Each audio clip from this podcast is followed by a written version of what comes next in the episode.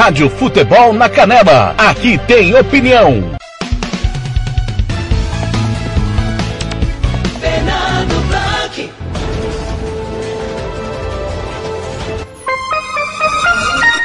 Conferindo comigo em Campo Grande, são sete da manhã desta quarta-feira, 4 de agosto de 2021. Tudo bem com você?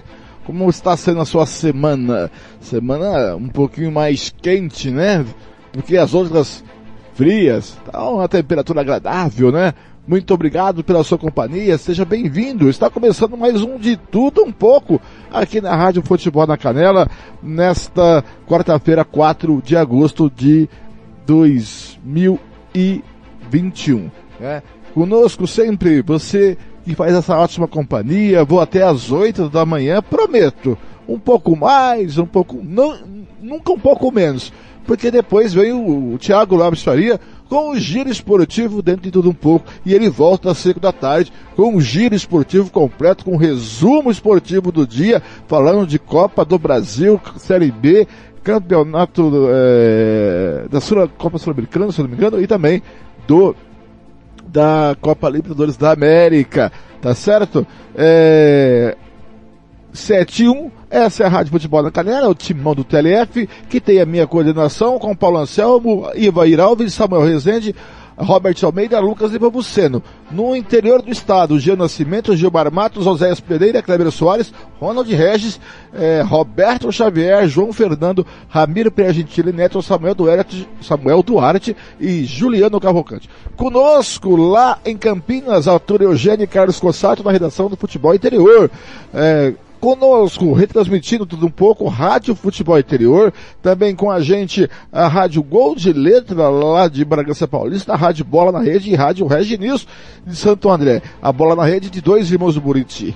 Tá certo? Obrigado a você que está ouvindo aí pelo site www.futebolnacanela.com.br, pelo aplicativo Rádiosnet, Ciências Rádio Online, Rádio Box, ou pelo aplicativo da Rádio Futebol da Canela que você abaixe no seu celular, no Play Store do seu celular. Vai lá e abaixe o aplicativo da Rádio Futebol da Canela. Ou você também pode nos ouvir pelo facebook.com barra rádio FNC, pela fanpage também, barra rádio FNC, ou pelo Futebol é nossa paixão. No Instagram também estamos da Rádio Futebol da Canela. Também no Twitter, Rádio Futebol da Canela. No Spotify. Daqui a pouquinho, o de tudo um pouco estará no Spotify. Lá no Spotify da Rádio Futebol da Canela você tem os gols, as narrações dos gols dos nossos jogos que fazemos com a nossa equipe, também os comentários dos nossos comentaristas, tem todos os programas da casa, o de tudo um pouco, giro esportivo e música, futebol e cerveja. Tá certo, galera? Conosco Santo Gol, RPR Cursos Preparatórios, O Casarão, Vitória Tintas, é, também conosco Droga Med, Banda Ivana, Versátil Camiseteria, SS Cesta Básica, Cicred Cooperativa de Crédito, Governo do Estado de Mato Grosso do Sul, Bronze Sat e Barbearia Velho Barreiro em Anastácio, tá certo? Agora em Campo Grande são sete e três, sete e três da manhã, Hoje que dia que é? Hoje é dia 4, né? Dia 4. O que dia se comemora hoje? Hoje se comemora o dia do padre, você que é católico, dia do sacerdote e dia de São João Maria Vianney. Vamos começar aqui com o dia do padre. Vamos ver se tem semelhança com o dia do sacerdote. Primeiro, o dia do padre. O padre é um dos membros do clero da Igreja Católica, um sacerdote consagrado por um bispo cuja missão é evangelizar, celebrar a Eucaristia, a missa, ouvir confissões, ministrar o batismo, o sacramento da cura, abençoar os fiéis, etc. Historicamente, a figura do padre é de grande importância, pois era uma pessoa, é, pois é uma pessoa de muita influência junto à comunidade. Um sacerdote deve estudar muitos anos até receber a ordenação. Os padres católicos podem pertencer a uma ordem religiosa, como os franciscanos, vicentinos, jesuítas, entre outras. Essas possuem uma cari um carisma próprio, seja ele educacional ou de cuidado aos doentes e vivem sob a supervisão de um superior. Já os padres diocesanos estão ligados diretamente ao bispo de sua diocese e têm como missão cuidar dos seus paroquianos. Na Igreja Católica, a figura do padre é considerada semelhante à de um pai, ou padre em italiano, que intercede por seus filhos, os fiéis, homem em nome de Deus e de Jesus Cristo. Daí hoje é dia do padre. Vamos ver se o, o dia do sacerdote também tem a sua semelhança com o dia do padre. Vamos lá. É, esta data homenageia uma figura que está intimamente comprometida com os valores e princípios de sua doutrina religiosa, os sacerdotes. Os sacerdotes são considerados servos e intermediários entre a humanidade e a divindade a quem, a, a quem cultuam. Por isso, nem todos os dirigentes de uma religião são considerados sacerdotes, apenas intérpretes ou conselheiros dos fiéis. Seja qual for a religião, a pessoa que escolhe este caminho terá que passar por um processo de aprendizado a fim de exercer esta missão. Somente após a iniciação são aptos a praticar alguns rituais sagrados que são típicos de suas religiões. Na religião cristã, os católicos acreditam que os padres são sacerdotes. No entanto, os protestantes não veem seus pastores assim, pois Jesus Cristo seria o único sacerdote. As, as religiões de matriz africana, como o candomblé e, o candomblé e a ubanda, também reverenciam seus líderes como sacerdotes, pois eles são os responsáveis últimos pela comunicação entre os fiéis e os orixás. A versão feminina dos sacerdotes é conhecida por sacer, sacer, sacerdotisa, figura que esteve presente nas mais diferentes doutrinas religiosas desde os tempos primórdios. No Brasil, também se comemora o Dia do Sacerdote em 16 de abril. E também hoje é dia de São João Maria Vianney. É, galera, essa data homenageia o santo considerado pela Igreja Católica como patrono dos párocos e sacerdotes. Oriundo de uma família pobre e humilde, João Maria Batista Vianney nasceu em 8 de maio de 1786 na França. Desde jovem sentia vocação para a vida religiosa, mas somente conseguiu começar os seus estudos preparatórios para se formar sacerdote aos 18 anos. João Vianney é descrito como um homem do campo com educação rude que enfrentou dificuldades em acompanhar os seus colegas de seminário devido à sua escassa inteligência. Neste momento, o jovem se mostrou um exemplo de obediência, caridade e perseverança. Após se ordenar, sacerdote João Maria Vianney foi designado vigário de Arts-sur-Formes, uma pequena vila no sul da França, conhecida por ser extremamente violenta e entregue às práticas pagãs. No entanto, após vários anos de trabalho dedicado, João Maria foi capaz de mudar totalmente esse cenário, conseguindo converter quase toda a cidade graças ao seu, ao seu carisma e piedade. Daí, tá dia de São João de Maria Vianney. É, também é cultura, né? Você que é católico, agora são sete e oito. Para começar bem o dia, vamos começar de música, né? Então vamos começar com ela. Ana Vitória. Bom dia para você. 79. E desvendam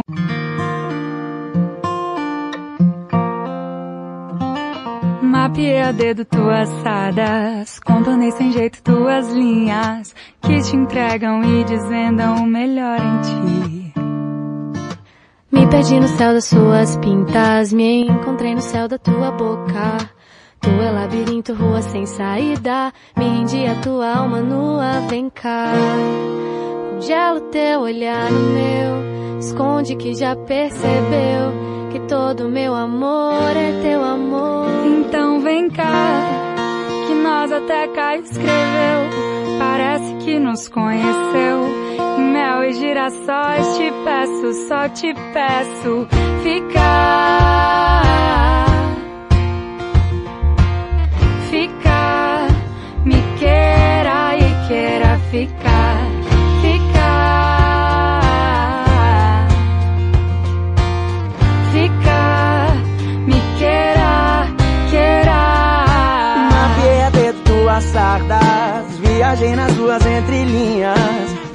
Entregam e desvendam o melhor em ti. Me perdi no céu da sua boca, me encontrei nas suas curvas. Você é labirinto, a sem saída. Me rendi a tua alma nua, vem cá. Congela o teu olhar no meu. Esconde que já percebeu que todo meu amor é teu amor. Então vem cá. E nós até cair escreveu. Parece que nos conheceu. Em mel e girassóis te peço só, te peço ficar.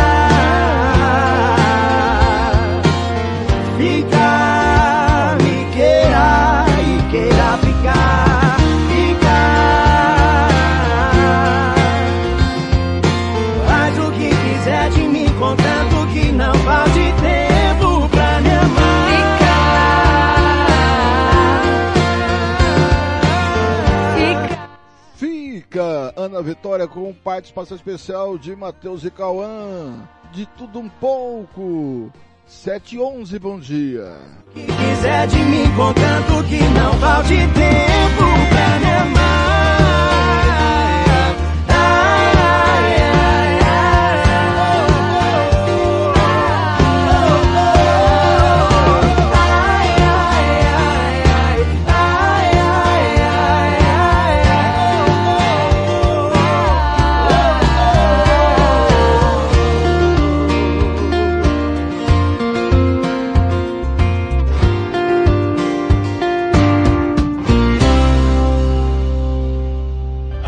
Futebol na Canela. Aqui tem opinião.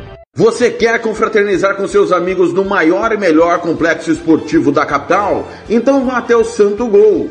Campos de futebol, gramado padrão FIFA, quadra de areia, bar, locação para eventos e escolinha de futebol para o seu filho. Ligue e agende o seu horário, 679 9939 4439. Eu vou repetir, 67 99939 4439 ou vá até o Santo Gol, na Avenida Lúdio Martins Coelho, pertinho ali da Vila da Base. Santo Gol, o melhor complexo esportivo da capital.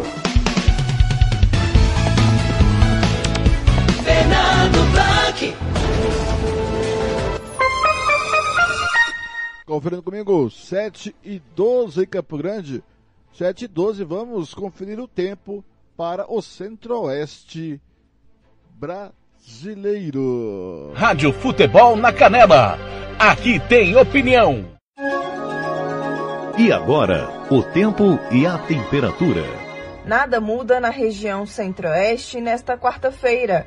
O tempo continua firme com manhãs frias, tardes quentes e muita seca. Atenção para a baixíssima umidade relativa do ar. A temperatura pode ficar entre 9 e 36 graus. Já os índices de umidade relativa do ar variam entre 12 e 60%. As informações são do Somar Meteorologia. Larissa Lago, o tempo e a temperatura. Rádio Futebol na Canela. Aqui tem opinião. Catiúcia Fernandes. Acordo com o boletim epidemiológico desta terça-feira, dia 3, foram confirmados mais 631 novos casos, totalizando 357.373 casos confirmados de Covid-19 até o momento. Também foram confirmados 21 novos óbitos, 8.983 vidas sumatogrossenses perdidas desde o início da pandemia. Estão em isolamento domiciliar 6.218 pacientes e outros 507 estão internados. Já quanto à vacinação, Mato Grosso do Sul aplicou até o momento 2.366.730 doses, sendo 1.425.195 com a primeira dose, 710.695 com a segunda dose e 230.840 com dose única. E o percentual de sumatogrossenses doses com esquema vacinal completo é hoje de 33,51%. Entre os números do boletim, uma boa notícia, 341.665 pessoas conseguiram vencer a Covid-19 e estão recuperados. Ao fazer o fechamento dos dados dos dois últimos meses, o cenário mostra uma redução de mais de 50% dos casos e mortes por Covid no estado, na comparação entre julho e junho deste ano. Outro ponto positivo é a queda de 32% no número de pessoas internadas devido à doença ao comparar a situação com o período de 30 de junho a 31 de julho. Mato Grosso do Sul continua com destaque nacional na vacinação, liderando o ranking entre os estados na aplicação da primeira e segunda dose. Outro fator relevante é a distribuição dos imunizantes aos 79 municípios em menos de 12 horas. Catiúcia Fernandes para a Rádio Futebol na Canela. Rádio Futebol na Canela. Aqui tem opinião. Tem com Cicred, é só sucesso. Tá cheio de prêmios, fala sério. Tem 50 mil reais e o coração balança. A rasgadinha eu vou ganhar com a poupança. Vai, tem Copa Stanley TV. E tem bicicleta pra você. Vem investir, vem poupar.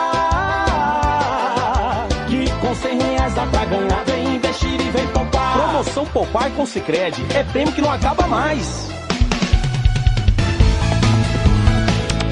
Fernando Blanc. Conferindo 7 e 16, está aí a Catiúcia Fernandes com o boletim epidemiológico. Lembrando para você, vacinação de hoje, tá? De hoje, dia 4 de agosto, primeira dose para pessoas com 26 anos ou mais. Você que tem 26 anos ou mais, já podem ir tomar a primeira dose. Hoje tem a segunda dose da Pfizer, pessoas que tomaram a primeira dose até 3 de junho. E a segunda dose da Coronavac, pessoas que tomaram a primeira dose até 10 de julho. Tá? Locais de imunização, Drive Turaiton Senna, do meio-dia e meia às 6 da noite. A KCMs também no mesmo horário, Guanadizão também no mesmo horário, Seleta da uma da tarde às quatro e quarenta e cinco da tarde, Unidades de Saúde, UBS, USF, CF, da uma da tarde às quatro e quarenta e cinco. Tanto na região do Lagoa, Anduizinho, Segredo, Bandeira, Ibiruçu e Prosa.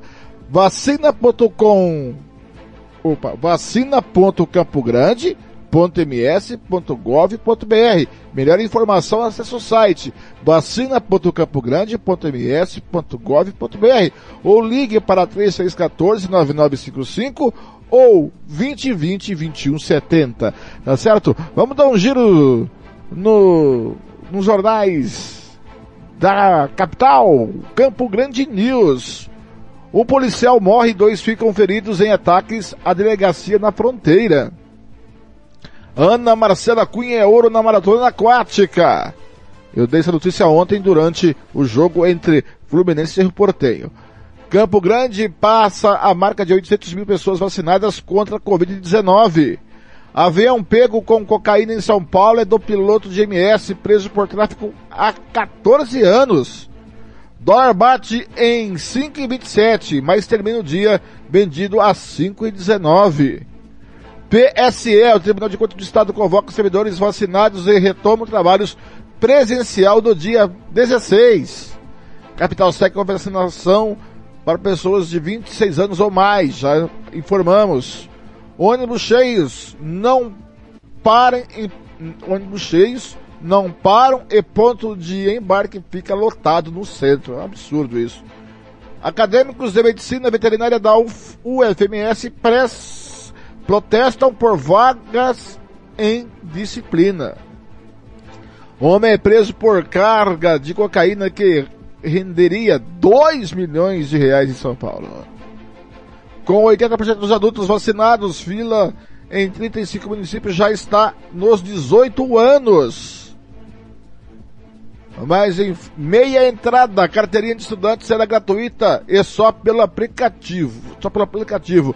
Cara, legal isso, né? Eu já fui da USP, da, da União da, da União, a USP, União Campo Grandense de Estudantes, Vamos ver aqui, ó. Meia entrada, carteirinha de estudante será gratuita e só pelo aplicativo. Documento que garante desconto de 50% do valor de ingressos para eventos culturais e esportivos será virtual. A matéria é da Gabriela Couto, do Campo Grande News.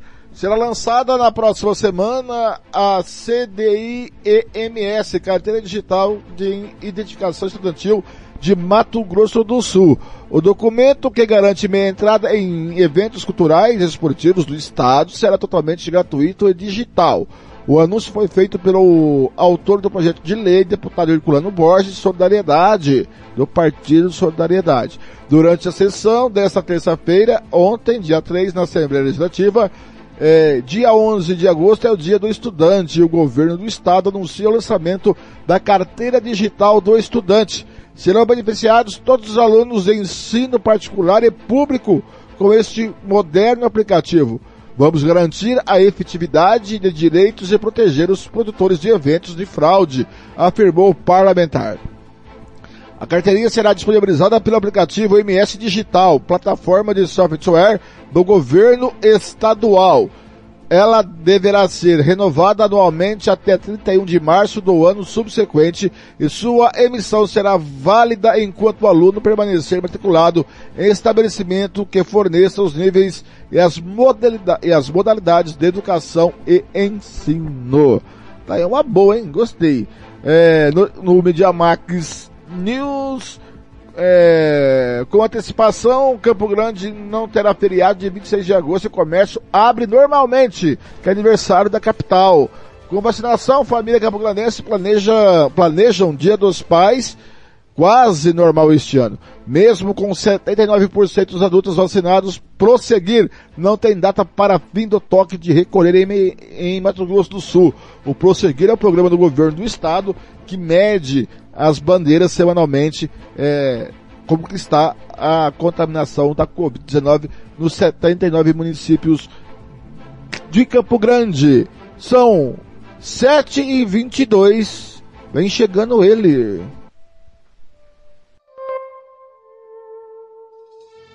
Raul Seixas, maluco, beleza?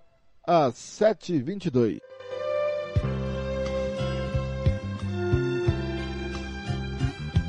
Enquanto você se esforça para ser um sujeito normal e fazer tudo igual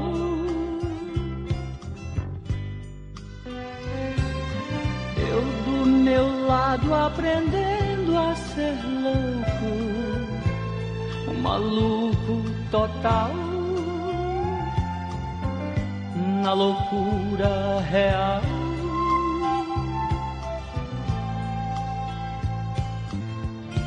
Controlando a minha maluquez misturada com minha lucidez, vou ficar. Ficar com certeza maluco, beleza, eu vou ficar. Ficar com certeza maluco, beleza. E esse caminho que eu mesmo escolhi é tão fácil seguir ter onde ir.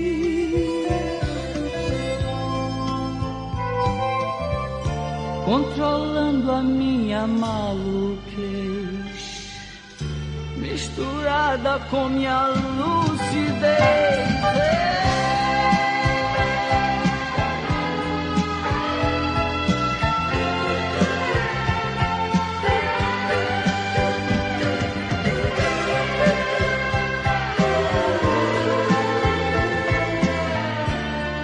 Controlando a minha maluquez, misturada com minha lucidez, vou ficar,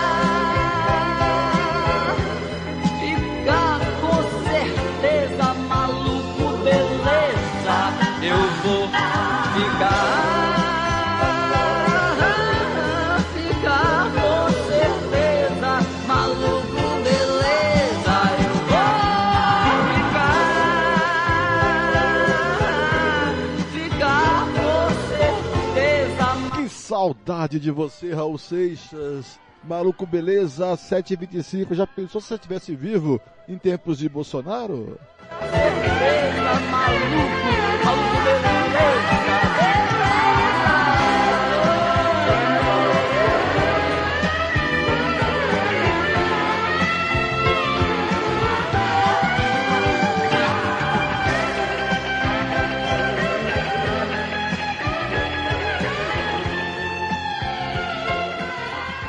Rádio Futebol na Canela. Aqui tem opinião. E agora, o tempo e a temperatura. Tempo fica seco entre o Acre, oeste do Amazonas e o Tocantins nesta quarta-feira. A longa estiagem e as altas temperaturas na região norte favorecem o aumento de focos de queimadas. A temperatura pode ficar entre 18 e 36 graus. Já os índices de umidade relativa do ar variam entre 20% e 100%. As informações são do Somar Meteorologia. Larissa Lago, o tempo e a temperatura. Rádio Futebol na Canela. Aqui tem opinião. Terça-feira, 3 de agosto de 2021. Este é o Giro de Notícias da agência Rádio Web. Eu sou Diego Cigales e estes são os destaques do momento. O reverendo Hamilton Gomes de Paula afirmou em depoimento concedido à CPI da Covid-19 não conhecer ninguém no governo federal ou próximo ao presidente da República, Jair Bolsonaro. A fala gerou dúvidas nos integrantes da comissão, pois o reverendo se reuniu com integrantes do Ministério da Saúde.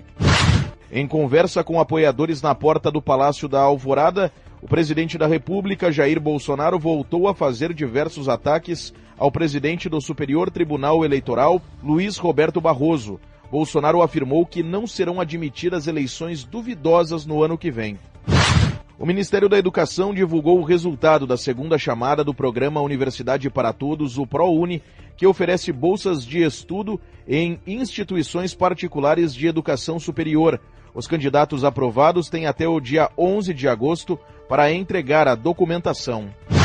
O presidente da Câmara dos Deputados, Arthur Lira, do PP de Alagoas, pretende colocar em votação nos próximos dias um projeto de lei complementar que altera a legislação eleitoral, incluindo censura às pesquisas de intenção de voto. O texto passará pelo crivo de deputados e por discussões internas, antes de ir à votação no plenário. A Prefeitura da cidade de São Paulo registrou 445 recusas de vacinas contra a Covid-19 até esta terça-feira. Elas assinaram um termo porque não aceitaram a marca de imunizante disponível no momento e, por isto, passaram ao fim da fila da vacinação. Jogos Olímpicos de Tóquio. Os atletas brasileiros entram na noite desta terça-feira e madrugada e manhã de quarta com novas possibilidades de conquista de medalhas. Entre elas estão as seguintes categorias: maratona aquática feminina com Ana Marcela Cunha, vôlei feminino e a dupla Alisson e Álvaro no vôlei de praia masculino. Ponto final, confira as atualizações do Giro de Notícias da agência Rádio Web ao longo do dia. Rádio Futebol na Canela. Aqui tem opinião. E agora, o tempo e a temperatura. Nesta quarta-feira, 4 de agosto, pouca coisa muda no tempo da região Nordeste. A chuva segue persistente no leste de Sergipe, Alagoas e Pernambuco. Por outro lado, o tempo seco e a baixa umidade relativa do ar seguem dominantes no interior da região. A temperatura varia entre 12 e 36 graus. Em toda a região, a umidade relativa do ar fica entre 20 e 100%. As informações são do Somar Meteorologia. Poliana Fontinelli, o tempo e a temperatura. Rádio Futebol na Canela. Aqui tem opinião. Catiúcia Fernandes. É, cadê a Catiúcia Fernandes aqui que sumiu? Tá aqui. O retorno às aulas, a vacinação, a capacidade de retomada e o desenvolvimento econômico de Mato Grosso do Sul foram os principais temas da live do Prosseguir na manhã desta terça-feira, dia 3. Conduzida pelo presidente do Comitê Gestor do programa, o secretário de Infraestrutura, Eduardo Riedel, a live ainda contou com a participação do secretário da Semagro, Jaime Verruc, da secretária de Educação, Maria Cecília, e do coronel Marcelo Fraia, do Corpo de Bombeiros. Maria Cecília avaliou de forma positiva o retorno às aulas. Normas de segurança, de acordo com a saúde, né, o que foi necessário, a escola foi preparada, acolhimento socioemocional para estudantes com algum problema em casa, que perderam alguém, que estão com depressão. E por último, a questão da avaliação diagnóstica para a gente recompor a aprendizagem que foi perdida nesse um ano e meio. O coronel do Corpo de Bombeiros, Marcelo Fraia, destacou a logística de distribuição dos imunizantes. Em menos de 12 horas, a gente consegue fazer com que os 79 municípios estejam já de posse desses imunizantes, os quais, de forma célere, estão aplicando essas vacinas na população, em que tem colocado o Estado de Mato Grosso do Sul em primeiro lugar na eficiência, tanto da distribuição quanto da aplicação. Jaime Verruc destacou não só as ações do governo para a retomada do crescimento, como também a previsão de crescimento do PIB estadual, que deve ser o maior do país. Toda essa gestão foi feita do prosseguir, foi exatamente a busca, Ridil, da gente conseguir equilibrar, preservar a vida e conseguir manter as atividades de emprego. Eu acho que a gente teve um sucesso, com um impacto grande, obviamente, uma série de atividades, mas ao longo disso, o Mato Grosso conseguiu caminhar muito bem na sua estrutura de investimentos e também de geração de emprego. O setor produtivo assumiu um compromisso muito grande nos protocolos de biossegurança que foram fundamentais e dentro da retomada, quer dizer, nós já temos alguns resultados muito claros. O Mato Grosso bate o seu recorde, tanto de abertura de empresa e também na questão dos empregos que foram aí mais de 27 mil empregos. Então é o setor público sem investimento, o setor privado com seu investimento e o agronegócio continuando a crescer. É daí que vem a força do PIB e se confirma para esse ano e com certeza, secretário, já sinalizando para 22 também um crescimento acima da média nacional. Questionado sobre a realização de eventos, o secretário explicou que apesar da liberação, ainda é preciso tomar os cuidados necessários. O índice de cobertura vacinal e os indicadores é que vão nos pautar em relação às mudanças que a gente vem tendo. Lembrando que o Mato Grosso do Sul é um dos estados que melhor obteve equilíbrio entre a proteção à vida, a estruturação da rede de saúde, as medidas de proteção ao contágio do Covid, isolamento social e limitação em alguns casos de atividades, mas com o desenvolvimento da atividade econômica. A expectativa do PIB para 2021 é de 5,8%, segundo o secretário da Semagro, Jaime Verruc. Catiúcia Fernandes para a Rádio Futebol na Canela. Rádio Futebol na Canela. Aqui tem opinião. Zé Neto e Cristiano, largadas traças. Às 7h32, bom dia. Jeitinho diferente, hein? Acústica!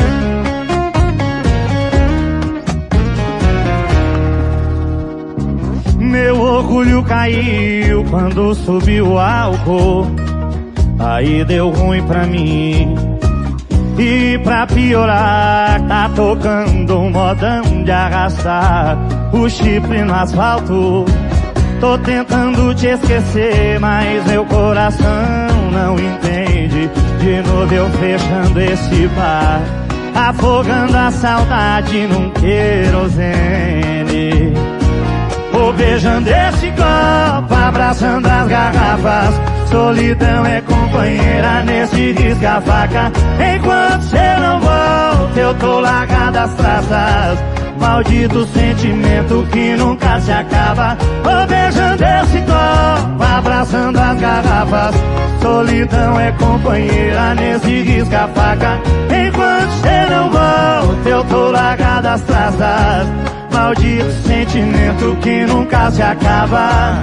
Oh, oh, oh, oh. A falta de você, bebida, não ameniza. Oh, oh, oh, tentando apagar fogo com gasolina.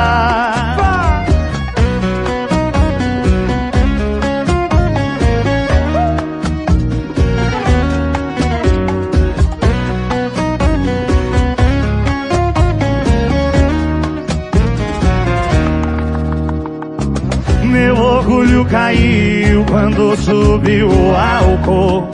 Aí deu ruim pra mim. E pra piorar, tá tocando modão de arrasar o chifre no asfalto. Tô tentando te esquecer, mas meu coração não percebe.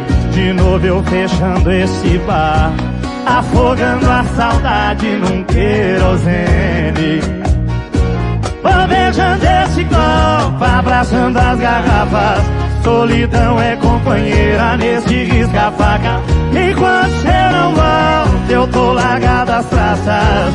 Maldito sentimento que nunca se acaba. Vou beijando esse copo, abraçando as garrafas. Solidão é companheira nesse risca-faca. Enquanto cê não volta, eu tô largado às traças. Maldito sentimento que nunca se acaba. Oh, oh, oh, oh. A falta de você, bebida, não ameniza. Oh, oh, oh. Tô tentando apagar fogo com gasolina. Oh, oh, oh. A falta de você, bebida, não ameniza. Zé Neto e Cristiano às 7h36 da manhã. Largado das traças. Eu já fiquei muito largado das traças e cheirando gasolina.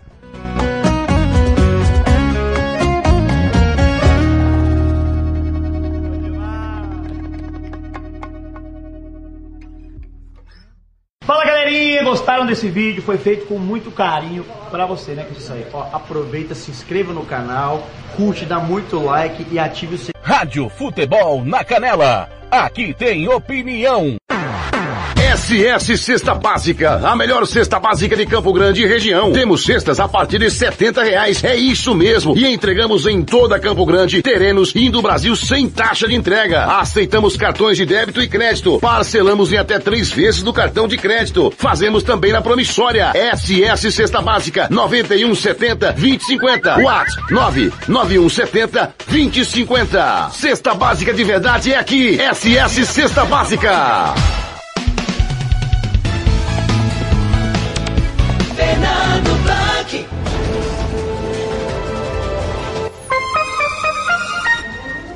Conferindo 7h37, tá na hora de saber o tempo e temperatura na região Nordeste. Rádio Futebol na Canela. Aqui tem opinião. E agora, o tempo e a temperatura. Nesta quarta-feira, 4 de agosto, pouca coisa muda no tempo da região Nordeste. A chuva segue persistente no leste de Sergipe, Alagoas e Pernambuco. Por outro lado, o tempo seco e a baixa umidade relativa do ar seguem dominantes no interior da região. A temperatura varia entre 12 e 36 graus. Em toda a região, a umidade relativa do ar fica entre 20 e 100%. As informações são do Somar Meteorologia. Poliana Fontinelli, o tempo e a temperatura. Rádio Futebol na Canela. Aqui tem opinião. O preço da arroba do boi gordo teve queda de pouco mais de 1% nesta terça-feira em São Paulo, sendo comercializada a R$ 316,20. Em Belo Horizonte, o preço da arroba do boi gordo está estável, com venda a R$ 304,50. Em Goiânia, a arroba do boi gordo é vendida a R$ 299,50 e em Cuiabá a R$ 294,50. O preço do quilo do frango está estável, sendo comercializado em São Paulo a R$ 7,68. Em Santa Catarina, o preço do quilo do frango congelado é cotado a R$ 7,60 e a R$ 7,80 em Porto Alegre. O preço da carcaça do suíno teve alta de quase 1% em São Paulo, com venda a R$ 10,41 o quilo. No Paraná, a carcaça do suíno é comercializada a R$ 10,00 e em Santa Catarina a R$ 9,90. Os valores são do canal Rural e Cepeia. Reportagem Cristiano Gorgomilos. Rádio Futebol na Canela. Aqui tem opinião. E agora, o tempo e a temperatura. Nesta quarta-feira, a nebulosidade aumenta entre o leste de Santa Catarina e do Paraná, mas não há previsão de chuva na região. Há previsão de geadas nas serras e planalto catarinense e sul do Paraná. A temperatura na região sul pode ficar entre 3 e 24 graus. Já os índices de umidade relativa do ar variam entre 30 e 100%. As informações são do Somar Meteorologia. Larissa Lago, o tempo e a temperatura. Rádio Futebol na Canela. Aqui tem opinião. O preço da saca de 60 quilos do café arábica teve queda de quase 5% nesta terça-feira em São Paulo, com venda R$ 966,05. O preço da saca do café robusta também teve queda de quase 0,5%, com venda R$ 577,71. O valor da saca do açúcar cristal teve alta de pouco mais de 1% em São Paulo, sendo comercializada R$ 118,84. Em Ribeirão Preto e no Mineiro, a saca do açúcar bruto é vendida a 118 reais e a 121 reais em Maringá. O preço da saca do milho está estável, sendo comercializada R$ 101,47 em São Paulo. Em Rio Verde, a saca do milho tem cotação de 93 reais. Em Erechim, a R$ 101 e em Cascavel, a 100 reais. Os valores são do Canal Rural e Cepeia. Reportagem Cristiano Gorgomilos. Rádio Futebol na Canela. Aqui tem opinião. E agora, o tempo e a temperatura.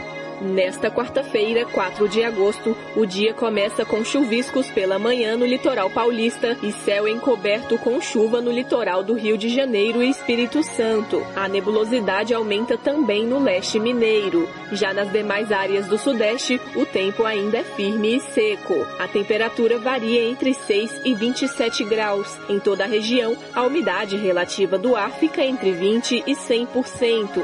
As informações são do Somar Meteorologia. Poliana Fontinelli, o tempo e a temperatura. Rádio Futebol na Canela. Aqui tem opinião.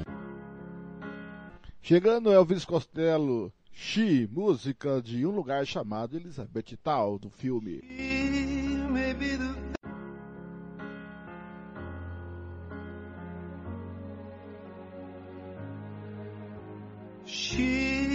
may be the face I can't forget, a trace of pleasure or regret, maybe my treasure or the price I have to pay.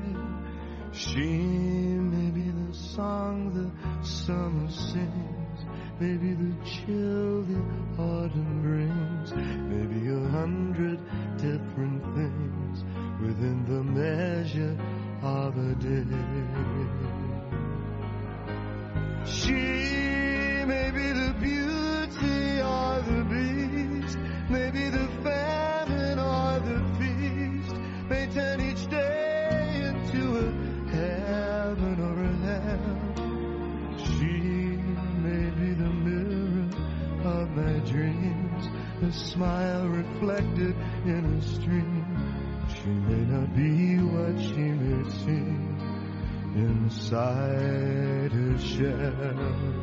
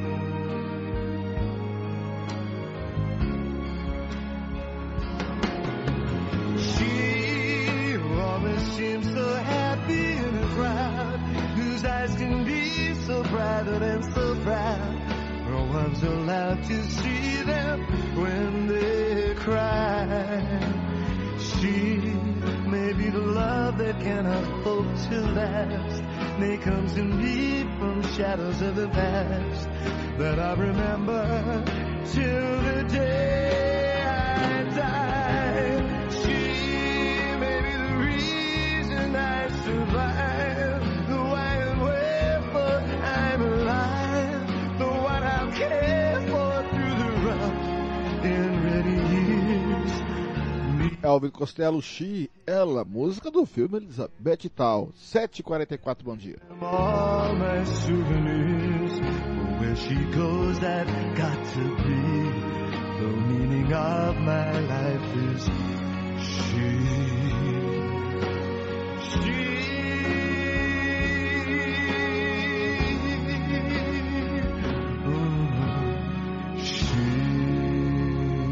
Rádio Futebol na Canela. Aqui tem opinião. Participe da promoção que te ajuda a investir no seu futuro e ainda sorteia milhares de prêmios todos os dias. A promoção Poupar com Sicredi é sua chance de cuidar do seu dinheiro com segurança e ainda concorrer a prêmios sensacionais, como os prêmios instantâneos com as rasgadinhas, que você pode ganhar caixa de som JBL, fritadeira Air Fryer, copo térmico Stanley, mixer Britânia e muito mais. Além de prêmios mensais e cinco prêmios de 50 mil reais em poupança. Invista a partir de 100 reais e venha poupar com Sicredi.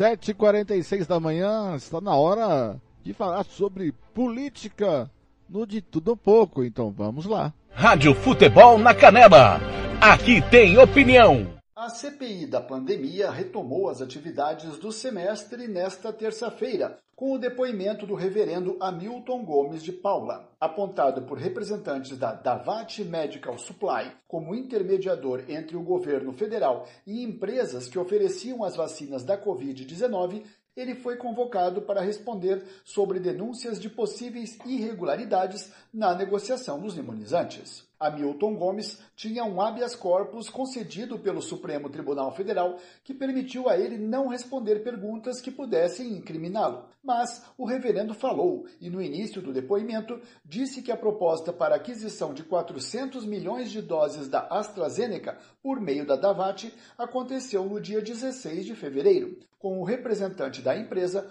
o policial militar Luiz Paulo Dominguete Pereira, que já depôs na CPI. O reverendo ressaltou que nunca havia negociado vacinas e que apenas apresentou a proposta ao Ministério da Saúde. Hamilton de Paula disse ainda desconhecer o pedido de propina de um dólar por dose da vacina AstraZeneca, relatado à CPI por Dominguete, mas admitiu que conversou duas vezes com o CEO da Davat, Herman Cadenas, que teria lhe garantido ter imunizantes para comercializar. O reverendo, que é fundador da SENA, Secretaria Nacional de Assuntos Religiosos, uma organização sem fins lucrativos, afirmou que a ONG foi usada pela Davat para fins espúrios e desconhecidos pela entidade. O depoente foi perguntado várias vezes sobre a facilidade que teve para ser recebido no Ministério da Saúde, no mesmo dia em que encaminhou e-mails solicitando uma audiência. Hamilton negou que conhecesse alguém na pasta, mas disse acreditar que foi logo atendido porque havia urgência para a aquisição de vacinas no país. Pedi para o meu assessor encaminhar esse e-mail, ele fez um encaminhamento. Eu creio que é pela urgência da demanda, da escassez, do que nós estávamos vivendo, eh, nós fomos recebidos. Antes do depoimento, os senadores discutiram sobre requerimentos. Os parlamentares aprovaram a quebra de sigilo telefônico e de dados dos deputados Luiz Cláudio Fernandes Miranda, do DEM do Distrito Federal, e Ricardo Barros, do PP do Paraná, de Luiz Paulo Dominguete e do próprio depoente desta terça, o reverendo Hamilton. Foi aprovado também o pedido de afastamento de Mayra Pinheiro do cargo público de secretária de Gestão do Trabalho e da Educação na Saúde, do Ministério da Saúde. Serão convocados pela CPI os representantes da empresa VTC Operadora Logística Limitada, conhecida como VTC Log. Da Rádio Nacional em Brasília, Leandro Martins. Rádio Futebol na Canela. Aqui tem opinião. Costa Rica agora tem o melhor restaurante e churrascaria de toda a região. Estou falando do Casarão, Churrascaria Grill. Aqui você encontra os melhores cortes de carne. Avenida José Ferreira da Costa, 278, Costa Rica. Telefone 996120536. Aberto todos os dias. O Casarão Churrascaria Grill, o melhor restaurante de Costa Rica. Fernando Blanc. Conferindo comigo, são 7h49, eu vou estourar de novo. Não tem jeito. E, olha, o depoimento de ontem desse reverendo pastor Hamilton foi qualquer coisa de estranho, de esdrúxulo, uma vergonha alheia. Não disse coisa com coisa, mentindo na cara dura, entrando em contradição. Como que um sacerdote, um pastor, consegue marcar uma reunião no mesmo dia no Ministério da Saúde e ser atendido? Sendo que para conseguir uma audiência na, no, no, ministério, qual seja o ministério, tem que ser com transcendência. É, realmente nós vivemos no país da maracutaia. Esse Hamilton, esse suposto reverendo, que nem reverendo é, ele é pastor, é, disse que é por missão humanitária e disse que fazia isso por doações, mas ele não falou quanto que ia ser em doação. Mentira, ele é enfiar o dinheiro no bolso. Tem acesso ao Elcio Franco. Mais uma vez apareceu o Elcio Franco. Realmente é de dar dó, gente. É uma coisa horrorosa. Às 7h51 vem chegando Luiz Megali aí, falando que Bolsonaro Olha que Bolsonaro conseguiu liberar mais emendas parlamentares que Lula, Dilma e parece que o Temer. Vamos ouvir. Depois eu comento. Rádio Futebol na Canela. Aqui tem opinião. Um levantamento aponta que Jair Bolsonaro é o presidente que mais pagou emendas parlamentares desde 2003 e que menos aprovou projetos no Congresso. Segundo o jornal Estado de São Paulo, o governo liberou até agora mais de 41 bilhões a projetos apresentados por deputados e senadores. Ao mesmo tempo, Jair Bolsonaro conseguiu aprovar apenas 83 propostas desde que assumiu o cargo em janeiro de 2019, uma a cada 11,3 dias, né? Menos de 12 dias. Michel Temer, por exemplo, aprovou uma a cada 9,6 dias, menos de 10 dias. Na semana passada, para tentar melhorar a articulação no Congresso, o presidente colocou o senador Ciro Nogueira, líder do Centrão, na Casa Civil. Governo... Bem-vindo à nova política, né? É, temos é. aí o governo que mais gasta na história, 41,1 bilhões de reais liberados até agora, né? é, batendo o recorde anterior que pertencia neste mesmo momento ao ex-presidente Lula, que não passou dos 25 bilhões, ou seja, Bolsonaro quase dobrou a quantidade de dinheiro liberada, mas não aumentou a produtividade. A produtividade dele é menor, por exemplo, empata praticamente com a de Dilma Rousseff, que era conhecida pelo trato dificílimo né, com parlamentares. Ela, no segundo mandato, em que foi um pato manco circulando pela, pelo Palácio do Planalto, conseguiu ser mais efetiva do que Bolsonaro. Se Bolsonaro aprova uma proposta a cada 11,3 dias, Dilma, no segundo mandato, hein? Em que já tinha aquele trato dificílimo com Eduardo Cunha e companhia, aprovava uma proposta a cada 11,2 dias. Então olha que situação maravilhosa em que estamos agora. Temos o governo que mais gasta e que menos produz da história. Bem-vindo à nova política de Bolsonaro. Rádio Futebol na Canela. Aqui tem opinião. Você que curte rock e quer contratar a melhor banda do Mato Grosso do Sul, fale com a Ivana. Festa de aniversário, casamento, 15 anos, formatura, despedida. Você curte rock? Então o melhor som é do Ivana. Anote aí o telefone para contratar o show. 992921177. Eu repito, 992921177. A Ivana, a melhor banda de rock do Mato Grosso do Sul.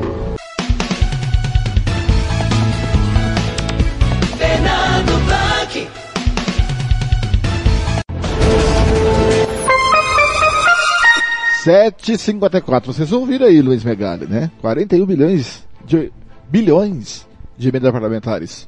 O dobro do Lula que gastou 25. É o que mais gasta. E você ouviu bem aí. Não consegue aprovar um projeto. Eu quero traduzir o que é isso, o que, que é para você que está ouvindo, o que é emendas parlamentares. Nada mais, nada menos que compra de parlamentar. Ele está comprando um parlamentar para votar nele. Tudo bem, senhor presidente, eu voto, mas eu preciso mexer lá em Campo Grande, um deputado ou senador, né? ou lá no Nordeste. Eu preciso que mexa nas minhas bases. Eu preciso de dinheiro para lá, para comprar uma ambulância, para comprar um trator superfaturado. Mas na realidade é compra de parlamentar. O mensalão do Lula era isso. Era dessa maneira, dessa maneira. Mesmo modos operantes do Lula. É a nova política. É a nova política do Bolsonaro. Isso. É a transparência do Bolsonaro. É a honestidade do Bolsonaro. É o caráter ilibado do Bolsonaro. 41 bilhões de emendas parlamentares. O que mais gasta. Salário mínimo poderia estar 2.900 reais por mês. Tá quanto? Mil e quanto? Nem sei quanto é o salário mínimo. Mil e cem reais, né? Que não dá pra... Não dá... Olha que o salário mínimo tem que atender a saúde, educação, bem-estar, lazer e alimentação. Você pega 1.100, você paga a luz, a água, comprou gás, é, e aí acabou o dinheiro. 1.100. Esse é o governo que nós temos, né? Que os bolsominions dependem tanto. E outra coisa, ah, Blank, por que que você está falando assim do Bolsonaro? Se fosse outro, eu estava falando também. Que o papel do jornalista de bem e de, de decente é cobrar por aquilo que eles, que os políticos prometem. Eu não posso cobrar o Bolsonaro por aquilo que ele não falou. Só posso cobrar porque ele falou. Ele falou que era a era da nova política, chega da antiga política. E ele faz a mesma coisa que os outros fizeram. E de forma pior. Mais, avi, é, mais é, aviltando mais os cofres públicos. Porque ele se agarra ao poder. Porque Bolsonaro tem um projeto de poder. Não tem um projeto de país. Nenhum político tem um projeto de país no Brasil. Tá aí. Bem-vindo. Parabéns você que votou no Bolsonaro e ainda continua com ele. Agora, Campo Grande, são 7h57. Vem chegando ele, Reinaldo Azevedo. Rádio Futebol na Canela. Aqui tem opinião. Minhas caras, meus caros, como naquela musiquinha de Vinícius de Moraes, tantas fez o pato que acabou na panela. É o caso de Jair Bolsonaro, que agora será investigado oficialmente pela Justiça Eleitoral num primeiro momento e talvez pelo Supremo também. Porque eu estou falando isso, o Tribunal Superior Eleitoral resolveu abrir de ofício um inquérito para investigar uma verdadeira indústria que se montou de difamação do TSE, do STF das eleições. Mais do que isso, aponta conspirações onde não há. Mais do que isso, diz que ministros do tribunal estão cometendo crimes não é? para tentar fabricar um resultado eleitoral e também aponta supostas fraudes em 2014 e 2018 e as provas não aparecem porque simplesmente elas não existem. As acusações que se fazem são todas elas falsas, mas existe uma coisa estruturada para veicular essas falsas informações.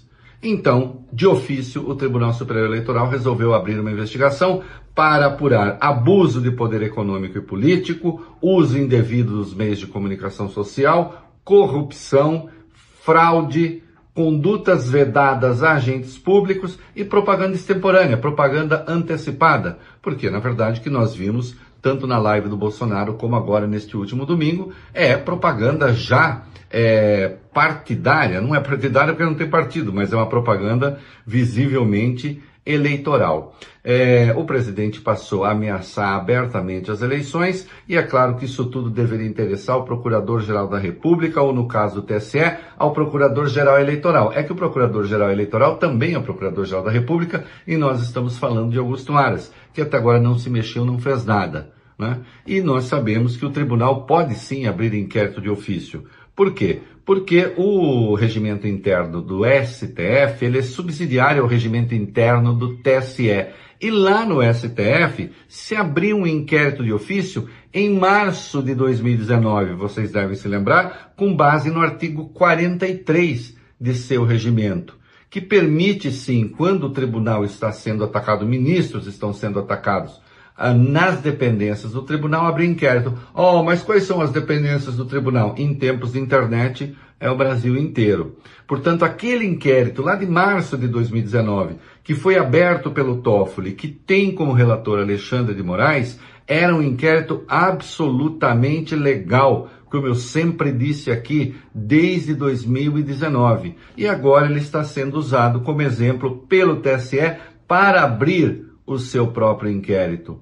Só para lembrar que quando aquele inquérito foi aberto, Toffoli apanhou muito de algumas pessoas, dizendo: ora, onde já se viu abrir inquérito sem que o Ministério Público peça? Primeiro, o regimento permitia, e segundo, ficava claro que o ministro percebeu já naquele tempo que havia uma indústria de difamação do tribunal. E é bom lembrar que em março de 2019, quando ele abriu esse inquérito, Bolsonaro estava no poder nem fazia três meses a sua turma já estava na rua, né? Para fechar o Congresso e para fechar o Supremo. Nem pendenga ainda havia, nem passiva ainda havia entre os poderes, né? Mas não só isso. O TSE também enviou uma notícia crime ao STF contra Jair Bolsonaro, pedindo que ele seja incluído na investigação do inquérito 4781, que é justamente aquele inquérito que foi aberto em março. É? Então agora ele pode vir a ser investigado no Supremo e com certeza absoluta ele e seus pares serão investigados no TSE. É? É, nada menos de nove atuais ministros do Supremo e nove ex-ministros do Supremo assinaram uma carta do TSE atestando a lisura das eleições e do sistema de votação. O Cássio Nunes Marques ficou fora porque, segundo o critério criado ali, nem caberia a ele assinar, mas ele fez questão de vir a público para deixar claro a sua simpatia pelo voto impresso, que ele disse ser um voto auditável. Bom, auditável é o voto que se tem aí.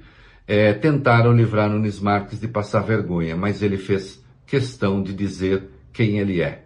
Não é? Tem gente que faz questão de que saibam qual é o seu caráter. Rádio Futebol na Canela. Aqui tem opinião. Fernando Blanc.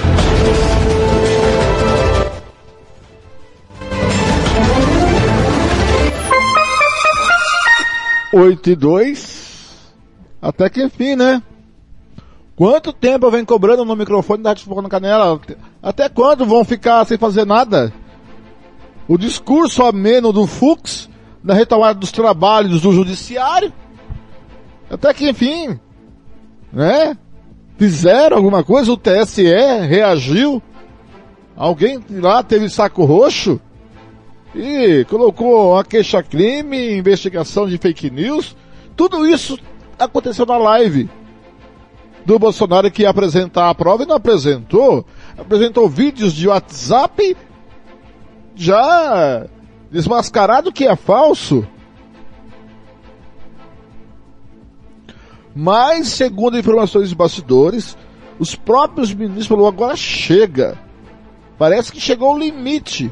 E o Bolsonaro voltou a atacar o Barroso lá na sua corja, no seu curralzinho, no seu chiqueirinho, quando ele sai para trabalhar. E ainda nossa, olha, o Bolsonaro, ele consegue, ele diz que ele é homem de Deus. Ele diz que é da família. Ele diz isso. Mas o homem de Deus fala mal de gente morta que não está aqui, que não pode se defender. Bolsonaro na segunda-feira afirmou apoiadores na porta do Palácio do Planalto, tá ali no chiqueirinho dele ali, lá em Brasília. Referindo-se a Mário, ao, ao Covas, ao Bruno Covas, o outro que morreu, fecha São Paulo e vai assistir a Palmeiras e Santos no Maracanã, em janeiro. Olha a falta de desvanidade. Esse é homem de Deus? Esse é homem de família? Não tem sensibilidade. Esse homem não tem amor no coração. é um neofascista. Se encontrou escondida com, com nazifascistas. Ele não responde à Pfizer. Mas vai se, mas vai se encontrar escondido com nazifascistas. Com é, netas de Hitler. Com representantes do partido nazifascista da Alemanha. E aí, o filho de Bruno Covas, né, rebateu isso. Ele disse: Meu pai sempre foi um homem sério e fez questão de me levar ao Maracanã no fim de sua vida para curtirmos seus últimos momentos juntos. Isso é amor, Bolsonaro. Nunca entenderá esse sentimento. Completou o filho do Bolsonaro, o filho do Bolsonaro, desculpa, o filho do Bruno Covas. Só pegar o nome dele aqui, é Thomas Covas, né? Eu quero ver até onde vai essa queixa-crime. E aí eu quero ver se o PGR, o Augusto Horas, que o Reinaldo falou, vai fazer alguma coisa. O seu Augusto Horas é pior que capacho. É pior que escravo o Bolsonaro. Até quando? Esses homens não têm caráter. Porque se fossem homens de bem caráter, já, já teriam denunciado o Bolsonaro sem a queixa-crime, sem uma ação de ofício do TSE e do STF. Sem isso. Mas não. Tem que ser de ofício. Tem que ser de ofício. Eu disse, eu disse em 2018, vamos sentir falta do vampirinho que é o vampirinho o Temer. Vamos sentir falta da Dilma. Vamos sentir falta do Lula. Eu disse lá em 2018 e ninguém me ouviu. Vamos sentir falta de Fernando Henrique Cardoso. E ninguém me ouviu. Para você que apoia o Bolsonaro, tá bom pagar 100 reais no gás? Tá bom pagar é, 6 reais na gasolina? bom pagar aí 30 reais na costela que a gente pagava 15, 12, 13 reais? Tá bom pagar 16 reais de uma paleta suína que a gente pagava 8, 10 reais? É isso aí, galera. Pagar 40 reais no saco de um pacote de arroz? A gasolina e lá em cima, a energia na bandeira vermelha lá em cima, a crise hídrica. Ah, a crise hídrica não vem de agora, mas quem está no poder é o Bolsonaro, então resolva. Ah, mas isso não vem de agora. Hum, mas quem está no poder é o Bolsonaro, resolva. Ah, a educação não, não vem de agora o problema educacional. Mas quem está no poder é o Bolsonaro, resolva. A segurança já vem assim, campengando há anos. Mas quem está no poder agora é o Bolsonaro, resolva. Quem está de plantão de presidente é o Bolsonaro. Tem que resolver.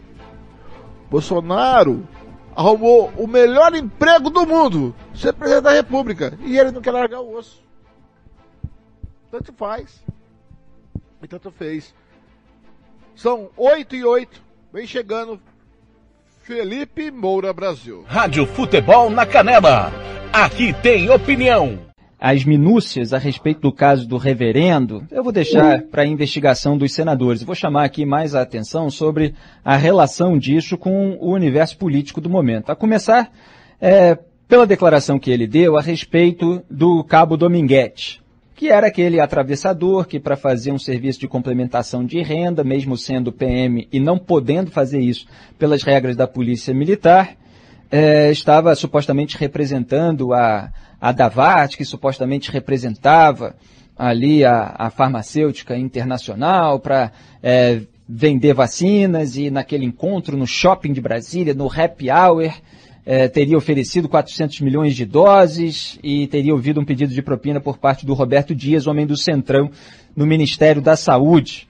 É, então, o reverendo, esse Hamilton Gomes de Paula, estava dizendo que quando o Dominguete falava ali que tinha falado com Jair Bolsonaro, com a primeira-dama, era bravata deles, não quer dizer que ele tivesse falado, etc. Isso você ouviu aqui no Salve Salve Band News, semanas atrás, não nessas palavras, mas justamente a ponderação, que esse programa não sai fazendo acusação à toa, a não ser quando constata aquilo que as provas já evidenciam aquilo que está evidente demais. É óbvio que é plausível, é possível que o cabo Dominguete estivesse ali falando é, em nome do presidente ou da primeira-dama, sem exatamente ter ali uma relação direta, etc. É uma hipótese. Obviamente, essa hipótese precisa ser investigada para ver se de fato não havia um vínculo maior entre atravessadores aí e a própria cúpula do governo federal. Mas aqui não vai se fazer uma acusação indevida sem que haja um elemento conclusivo a esse respeito. Então, ele, obviamente, sai pela tangente, seja dizendo a realidade, seja dourando a pílula, mostrando que não tem nada a ver com isso. Dito isso, é, o que mais chama a atenção, como eu comentei um passando na nossa abertura, é que o reverendo Hamilton Gomes de Paula conseguia reuniões com a cúpula do Ministério da Saúde, simplesmente enviando e-mails para a pasta. O primeiro desses três encontros aconteceu apenas quatro horas depois de o pedido chegar por uma mensagem. Depois até os senadores falaram em duas horas, até não entendi direito se foram duas ou se foram quatro, mas poucas horas depois do pedido, ele estava reunido com a cúpula do Ministério da Saúde, enquanto os representantes da Pfizer, internacionais e nacionais, CEO aqui para assuntos é, sul-americanos, brasileiros, etc., não conseguiam se reunir com o Ministério da Saúde, com o governo Bolsonaro. Os representantes da farmacêutica, da multinacional, que produziram e estavam querendo vender para o Brasil uma das melhores vacinas do mercado, uma das melhores taxas de eficácia, acima de 90% com duas doses, a primeira já parece que dá mais de 80%. Então eles mandaram mais de 80 e-mails, como já foi apurado pela CPI da pandemia. Que bom que ela existe, para apurar com provas tudo aquilo que a gente já apontava, porque era óbvio. Todo mundo sabe que Jair Bolsonaro adotou a estratégia é, perversa da imunidade de rebanho. No fim das contas, é perversa, havendo a intenção é, da crueldade ou simplesmente a burrice, a estupidez, a ideologia, o que quer que seja que tenha motivado esse caminho. Já fiz minhas análises a esse tema, mas aqui eu coloco para quem é, quiser analisar de acordo com o seu próprio juízo. Jair Bolsonaro escolheu deixar o vírus circular porque ele achava que assim a população iria se imunizar pela própria infecção, só que a população foi se infectando e foi em grande parte morrendo. Então, temos hoje mais de 550 mil mortos por Covid-19 em razão dessa estratégia, em razão do boicote às vacinas. Então, Jair Bolsonaro não fez questão de adquirir as vacinas e de dar essa ordem para que elas fossem adquiridas. Pfizer fez proposta em agosto de 2020, Instituto Butantan fez em outubro, uma foi de 70 milhões, outra de 100 milhões, para é, serem entregues a partir de dezembro de 2020, quando a vacinação podia começar, aliás, com pioneirismo no Brasil. E Nada. Foram 330 dias para fechar acordo com a Pfizer depois que Jair Bolsonaro sentiu que a sua popularidade estava derretendo, porque havia pressão nacional e internacional, não só por parte de agentes, de autoridades, etc., mas pela própria imagem, pela própria repercussão. Olha, o resto do mundo está se vacinando, as taxas estão caindo, onde há imunização em massa, e aqui no Brasil só se aumenta o número de mortes. A gente chegou a ter mais de 4 mil mortes por Covid-19 num dia. Aí que se cedeu à realidade.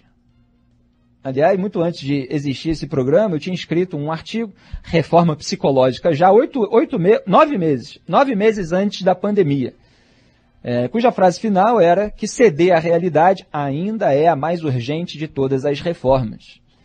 E Jair Bolsonaro não cedeu à realidade quando a pandemia chegou. E isso teve um efeito nocivo sobre a saúde pública no Brasil sabotada por esse governo.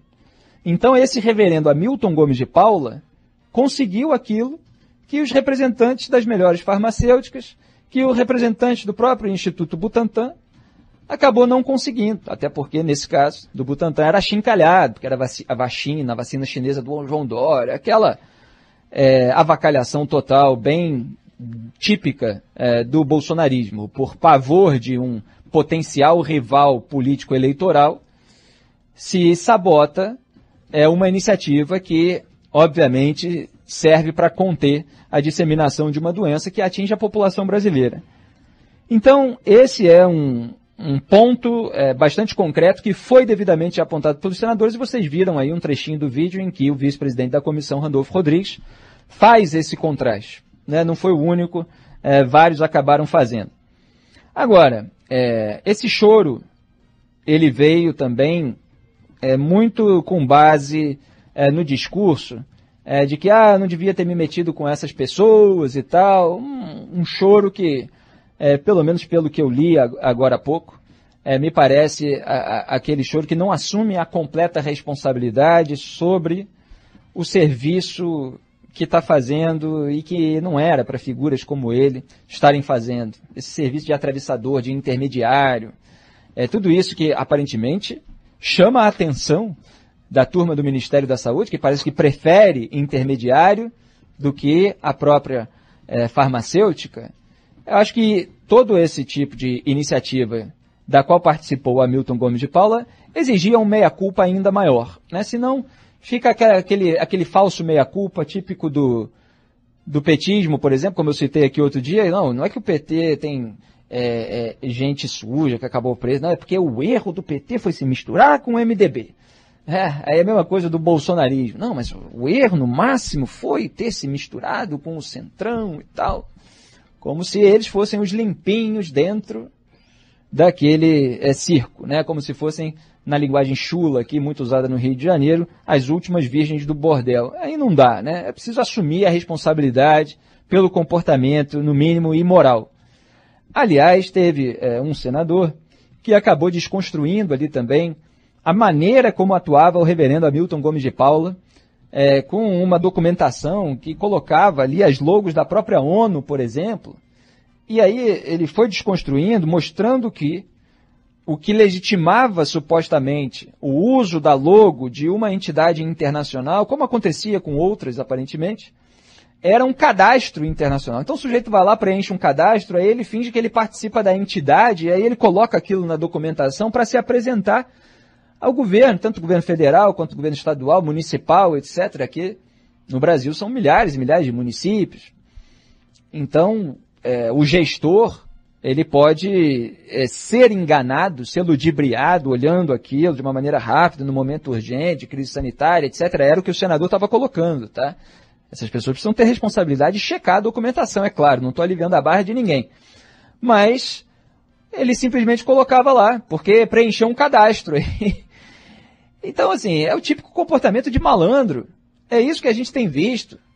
Tanto nas histórias lá do Cabo Dominguete, quanto nas histórias desse reverendo Hamilton Gomes de Paula, é uma turma que está querendo é, conseguir, eventualmente, uma carta de intenção por parte do governo para aí sim tentar abrir uma porta naquela, naquele laboratório que diz estar representando, para então conseguir uma remessa de vacinas e lucrar com a comissão. É tudo meio ao contrário. Nada oficial. E a gente já viu aí em outros episódios na CPI da pandemia a própria farmacêutica, aí é no caso da Covaxin, né?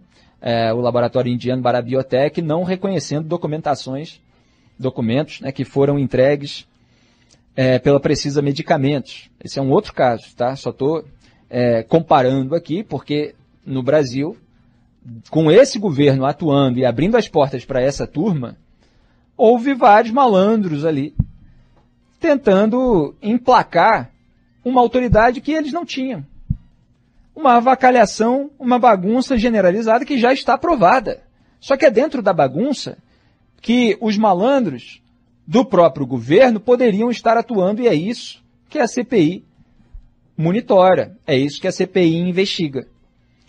E aí se chegou, só para concluir, é, ao, ao relato de que esse reverendo Hamilton Gomes de Paula ainda é parceiro de um tal, foi o episódio mais cômico do dia, é, como é que é o nome dele? Vou tentar pegar aqui. Aldebaran Luiz von Rolleben, uma coisa assim.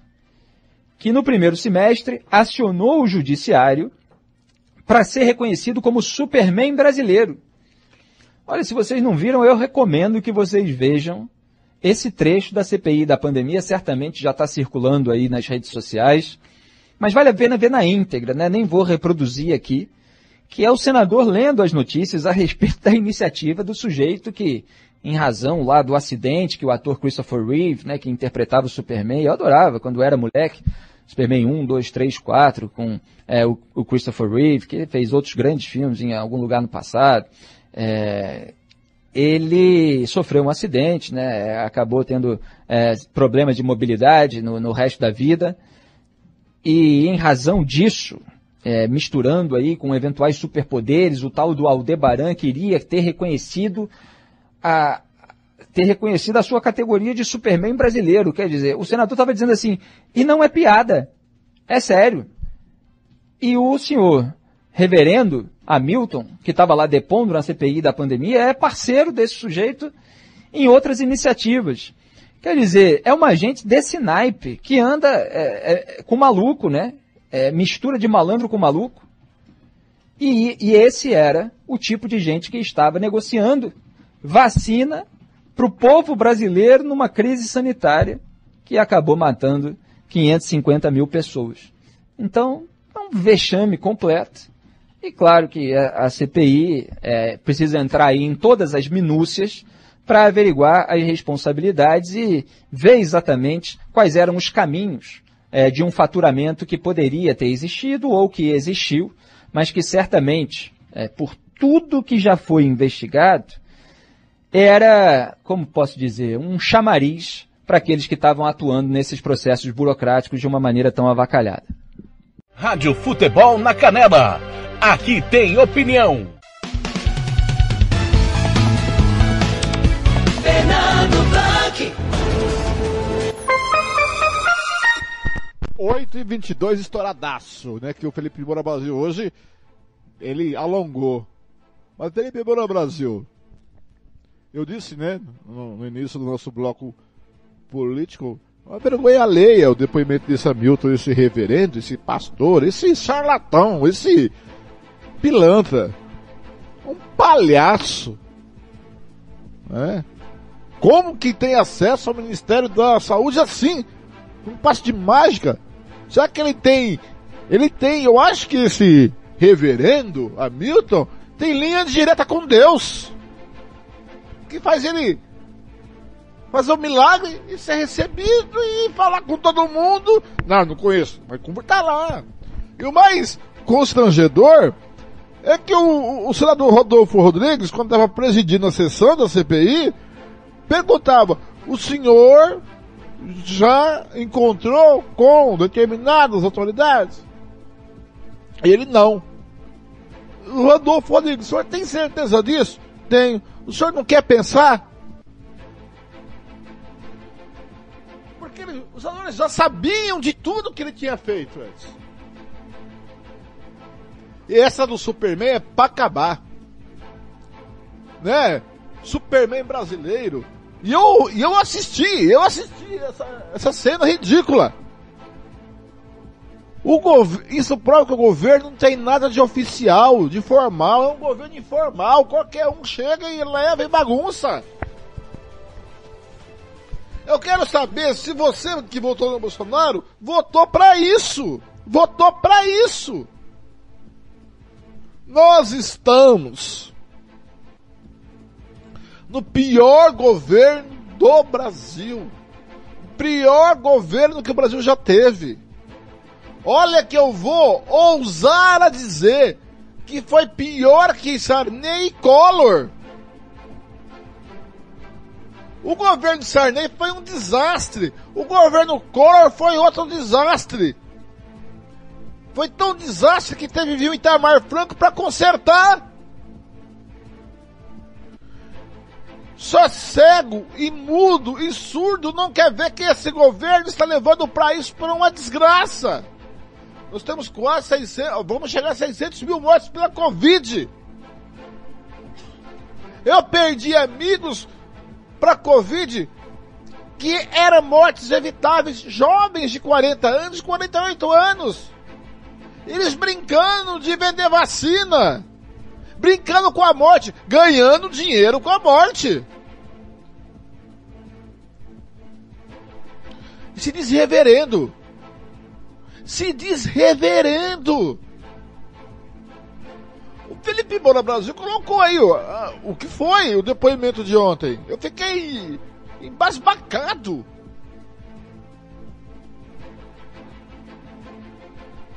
Eu, eu não acreditava. Realmente não acreditava no que eu estava vendo naquele depoimento.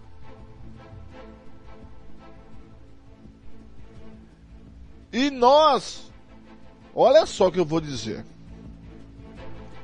O Lula é o próximo presidente da República.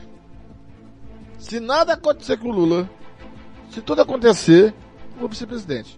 Se, e outra coisa, o Bolsonaro com essa ação de ofício do TSE, com a ação de queixa-crime, de fake news,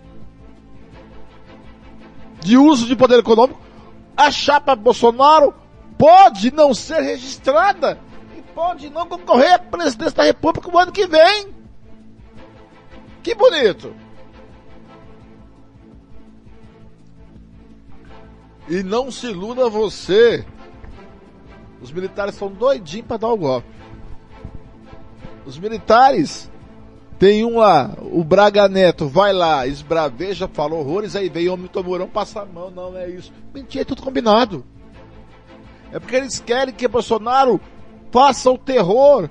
Eles querem que Bolsonaro tenha medo. Eles querem que Bolsonaro bagunce a estabilidade política judicial brasileira. Para que eles possam pedir bom moço, salvar o Brasil do Bolsonaro e tomar o poder e instalar outra ditadura.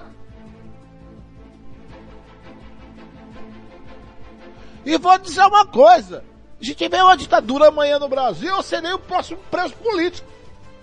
E serei desaparecido político. Porque os militares são canalhas. As Forças Armadas do Brasil são canalhas eu estou generalizando. Pode ter gente de boa índole lá, gente de bem, mas quem comanda as Forças Armadas do Brasil são canalhas. Porque se assim não fosse, já teria deixado o governo Bolsonaro. Estariam defendendo o povo brasileiro. Porque o exército, as forças armadas, não sei, se, não sei se você sabe, foi criada para defender o Brasil dos seus inimigos externos ou internos. E o Bolsonaro hoje é um, é um inimigo interno do brasileiro. E o exército tá lá grudadinho, igual carrapato, grudado no saco do cara. Igual chato. Já pegou chato na vida? Experimenta pegar chato na vida pra você ver. O exército é igual chato no saco do Bolsonaro. E, se, e esse Hamilton tem passe livre na ala civil do governo e na ala militar do governo. E vem falar que não conhece ninguém. E a CPI provando que ele conhece esteve com essas pessoas.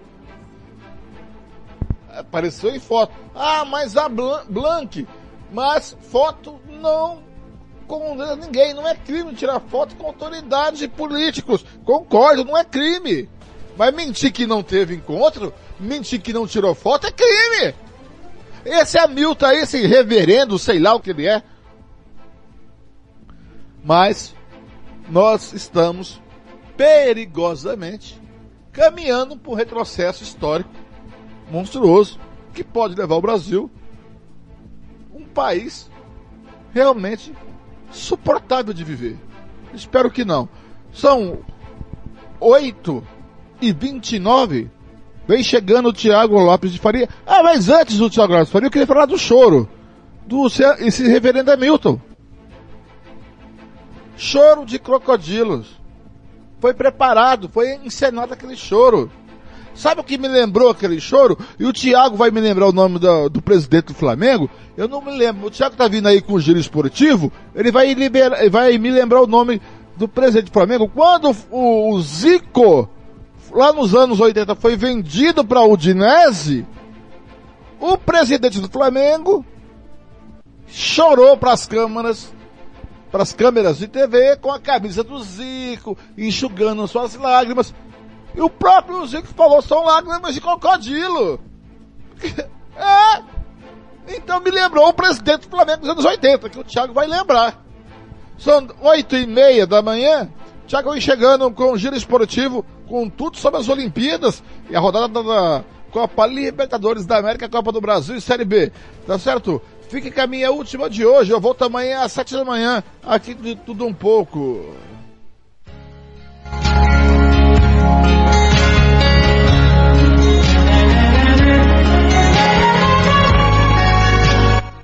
Big East e Kenny Rogers.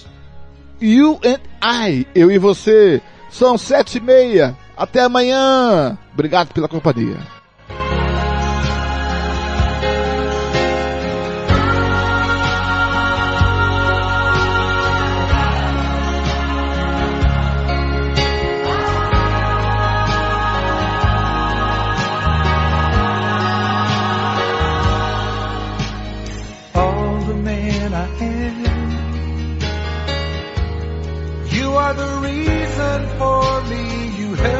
Understand. I'll be your shelter from the rain that never ends. Girl, you've always got a friend in me.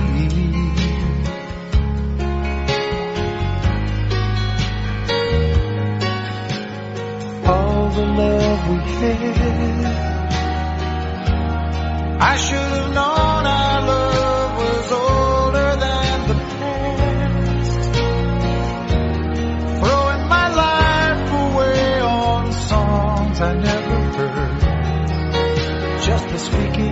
special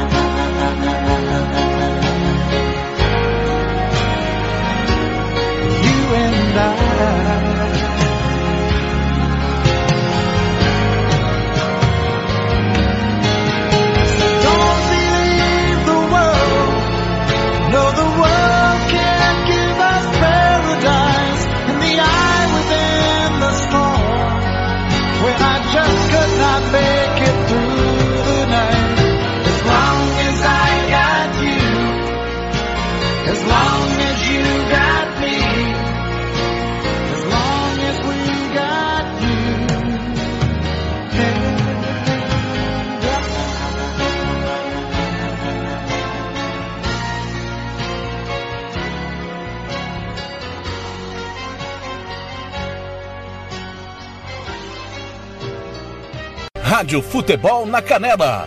Aqui tem opinião.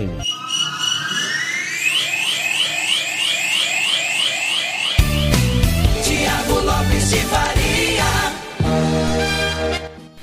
Fala pessoal, bom dia. O Blank só me mete em, em roubada, hein? Blank. Tá de brincadeira. Voltando no tempo, 1984, o presidente do Flamengo que o Blank citou aí foi George Elau, que inclusive procurou Neto, né, no Guarani. Houve até a cogitação do Neto, que era ainda é, garoto da base do Guarani, para substituir o Flamengo, é o Zico no Flamengo, perdão, quando o Zico foi vendido para o Udinese lá em 1984. Jorge George Elau é o nome do campeoníssimo, lembrado e bem lembrado aí pelo Fernando Blanco. Tudo bem, pessoal? Estamos aqui nesta quarta-feira de Copa do Brasil, muita Copa do Brasil hoje. Serão três jogos, rodada tripla de Copa do Brasil. A nossa jornada esportiva começa à tarde e vai até às 11 da noite com muito futebol.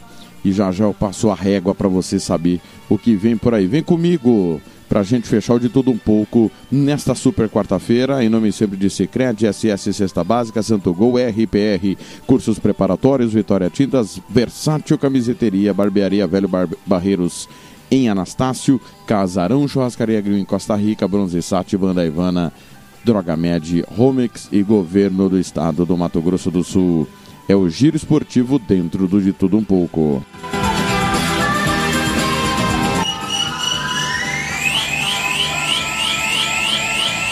Rádio Futebol na Canela. Aqui tem opinião.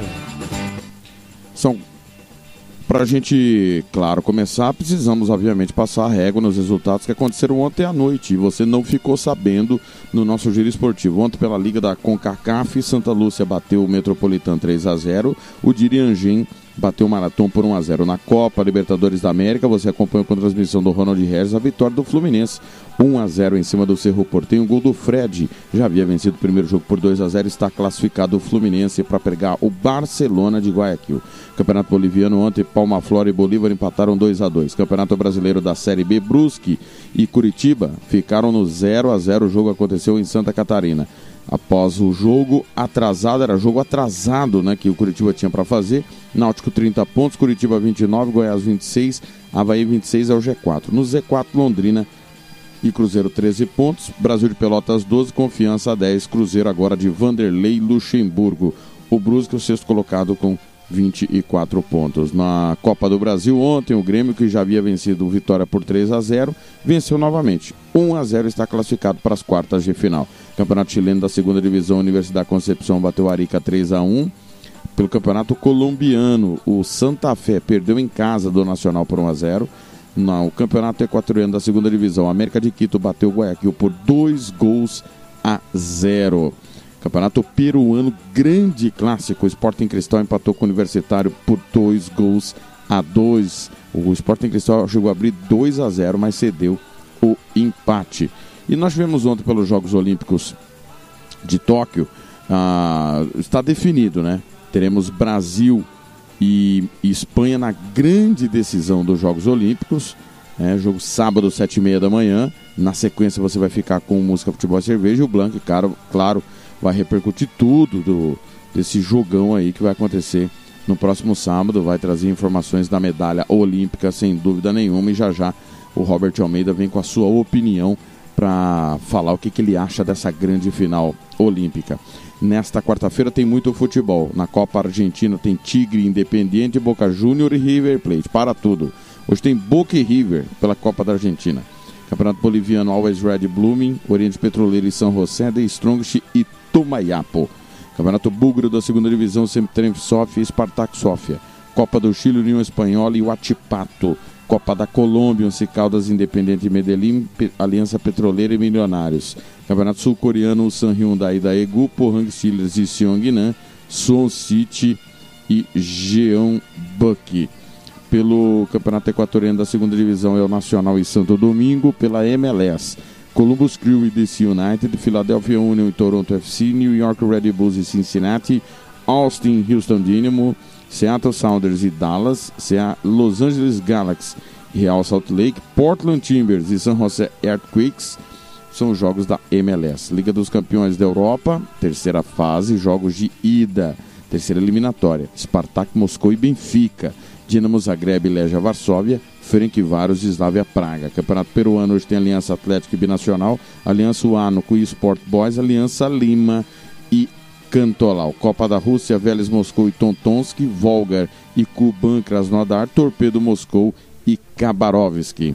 Campeonato Sueco da segunda divisão hoje tem Vala Zalundis e Helsingborg, Copa da Ucrânia, Karpat e Kiev e Campeonato Uruguai da segunda divisão hoje tem Racing e Vila Teresa.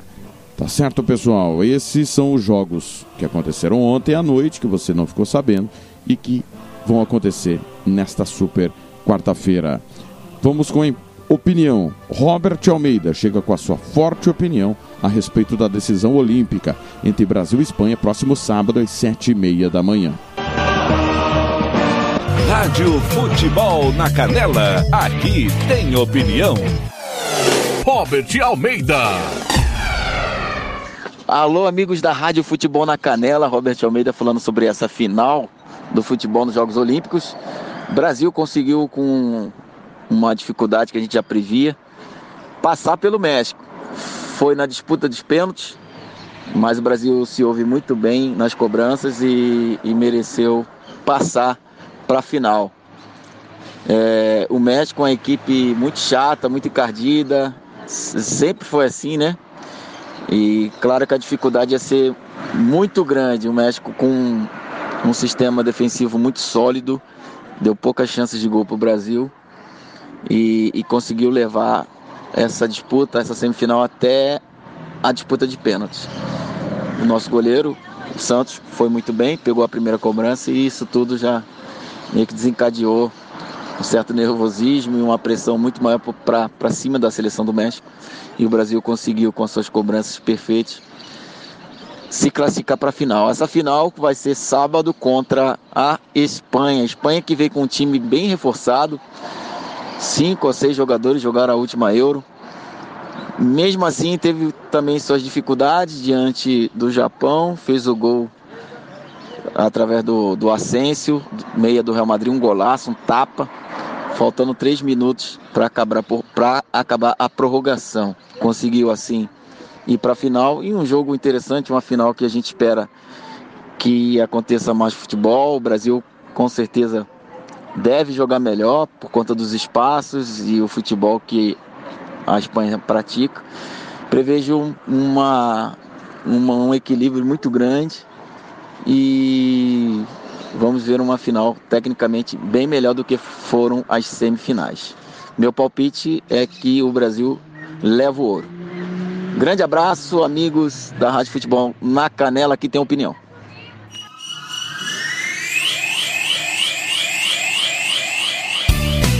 Tiago Lopes de Faria. Ontem, devido ao nosso tempo escasso, porque foi dia de Libertadores da América e ficou apertado, eu fiquei devendo é, informações da Ferroviária, adversário do nosso querido Águia Negra, próxima sexta-feira, com transmissão da rádio Futebol na Canela. Nosso querido Marquinhos da Rádio Cultura vem com informações da, da Ferroviária que ele mandou ontem para o Giro Esportivo, mas que nós vamos usar no nosso Giro Esportivo aqui no De Tudo Um Pouco. Rádio Futebol na Canela, aqui tem opinião. Grande abraço, Thiago. Um abraço aos amigos que acompanham a Rádio Futebol na Canela e o Giro Esportivo. Vamos ao noticiário da Ferroviária que hoje pela manhã se apresentou aqui em Araraquara para o duelo contra o Águia Negra, sexta-feira, em Rio Brilhante, Mato Grosso do Sul, pela décima rodada da Série D do Campeonato Brasileiro. Técnico Elano, que teve que recrutar mais um jogador da base. Contra o patrocinense na última rodada, o zagueiro Matheus Fernando, de apenas 19 anos, foi chamado para integrar o time e também o time titular, já que algumas ausências acabaram deixando o técnico aí a pé de reforço. Para o jogo de sexta-feira, mais um da base já foi recrutado. O artilheiro da equipe sub-20, Vinícius Almeida, que estava no Bahia, disputando aí o campeonato é, sub-20 pela equipe do Bahia, voltou para a Ferroviária e já vai para o jogo contra o Águia Negra, pelo menos entre os relacionados para o duelo de sexta-feira, já que Léo Castro e Júlio Vitor, dois atacantes titulares da equipe, estão entregues ao departamento médico. Júlio Vitor com uma pancada, dores musculares e Léo Castro com uma lesão muscular na coxa direita sofrida no último domingo lá em Patrocínio, Minas Gerais. Mas ainda Júlio Vitor é uma esperança de ser liberado pelo DM e poder pelo menos ficar entre os relacionados para o jogo de sexta-feira. Vamos aguardar a relação de amanhã da viagem para saber quem Elano leva para o Mato Grosso do Sul para esse duelo de sexta-feira. Quanto à suspensão, o técnico Elano não terá nenhum desfalque para esse compromisso contra o Águia, mas terá alguns atletas entregues ao departamento médico ainda. O zagueiro Léo Rigo, que se recupera de uma torção no tornozelo, como a gente disse há pouco, Léo Castro com uma contratura muscular, e o zagueiro Guilherme Mates, que está fora do time devido a uma crise de apendicite que ele sofreu, né? Na última sexta-feira, passou na própria sexta-feira mesmo por um procedimento cirúrgico, mais 20 dias aí para que o zagueirão volte a atuar com a camisa da Ferroviária dentro da Série D do Campeonato Brasileiro. Outra aposta do treinador é Nando Carandina. Com dores musculares, ele foi poupado do jogo de domingo lá em patrocínio e pode ficar novamente à disposição para o duelo desta sexta-feira. Então, Ferroviária que treinou hoje em dois períodos, se representou pela manhã, treinou agora à tarde na Fonte Luminosa. Amanhã pela manhã tem o último treinamento aqui em Araraquara, na Fonte Luminosa, e após o almoço, a delegação parte para Guarulhos de ônibus, de Guarulhos até Campo Grande, e Campo Grande completa a viagem até Rio Brilhante, onde na sexta-feira enfrenta o Águia Negra. Estas as informações da Ferroviária nesta terça-feira aqui dentro do Giro Esportivo. Grande abraço aos amigos, aos ouvintes que acompanham aí a Rádio Futebol na Canela e amanhã a gente volta com mais informações. Repórter Marcos Chiocchini, da equipe Os Campeões da Bola da Rádio Cultura FM de Araraquara. Rádio Futebol na Canela. Aqui tem opinião.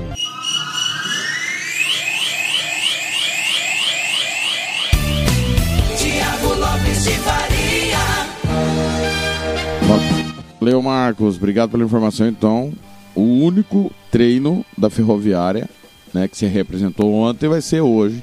Time viaja já para Mato Grosso, Sul, jogo sexta-feira, transmissão da Rádio Futebol na Canela, 4 da tarde. 4 da tarde, sexta-feira. Não vai ter giro esportivo, viu, pessoal? Certo? Muito bem. É... Antes da gente passar a programação da, da nossa super quarta de futebol, quarta de Copa do Brasil, vamos conhecer hoje mais é, é, equipes que vão estar na fase quartas de final da Copa do Brasil, que já tem o Grêmio. A CBF vive um caos. Um verdadeiro caos. E nós vamos trazer informações importantes.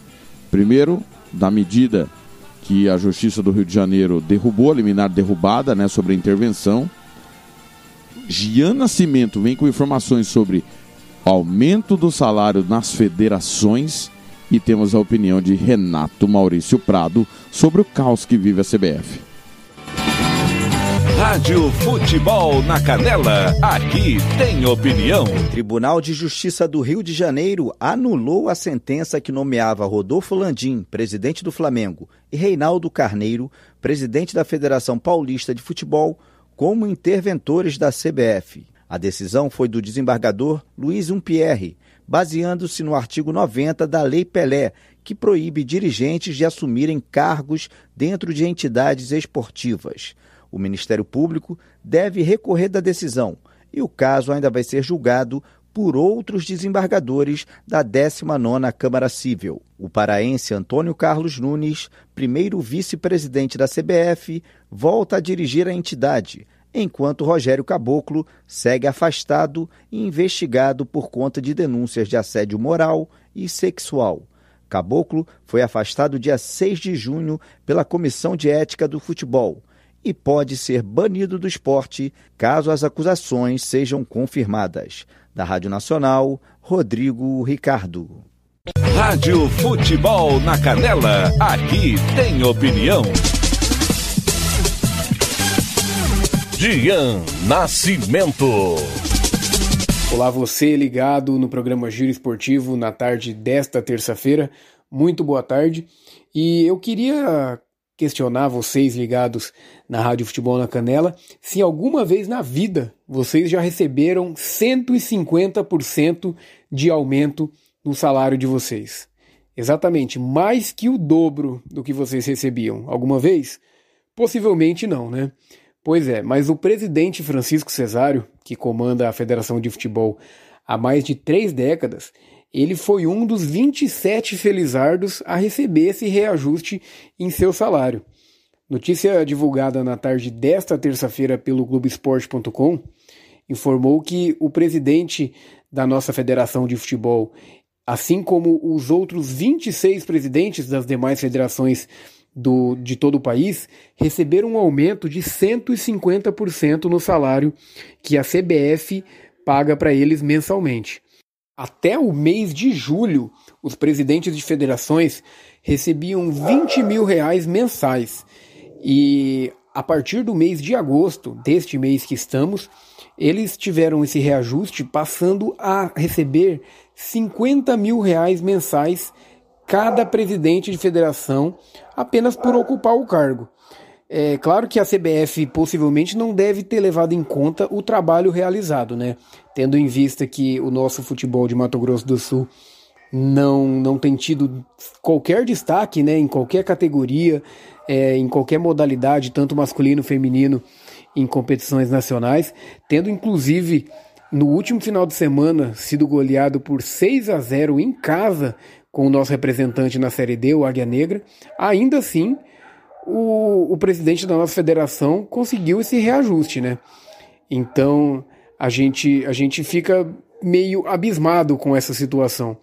E além dele, a Federação de Futebol também recebeu um aumento no repasse mensal que a CBF faz. Até o mês passado, a Federação de Futebol de Mato Grosso do Sul recebia 85 mil reais para fomentar o futebol estadual. A partir desse mês, esse valor subiu para 100 mil reais.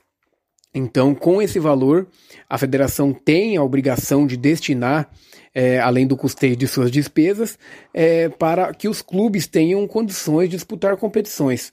Veremos né, nesses próximos meses se esse dinheiro realmente será bem gasto, porque não tem sido o que a gente viu nos últimos anos, últimas décadas, com os resultados que o nosso futebol tem apresentado, não é, Thiago?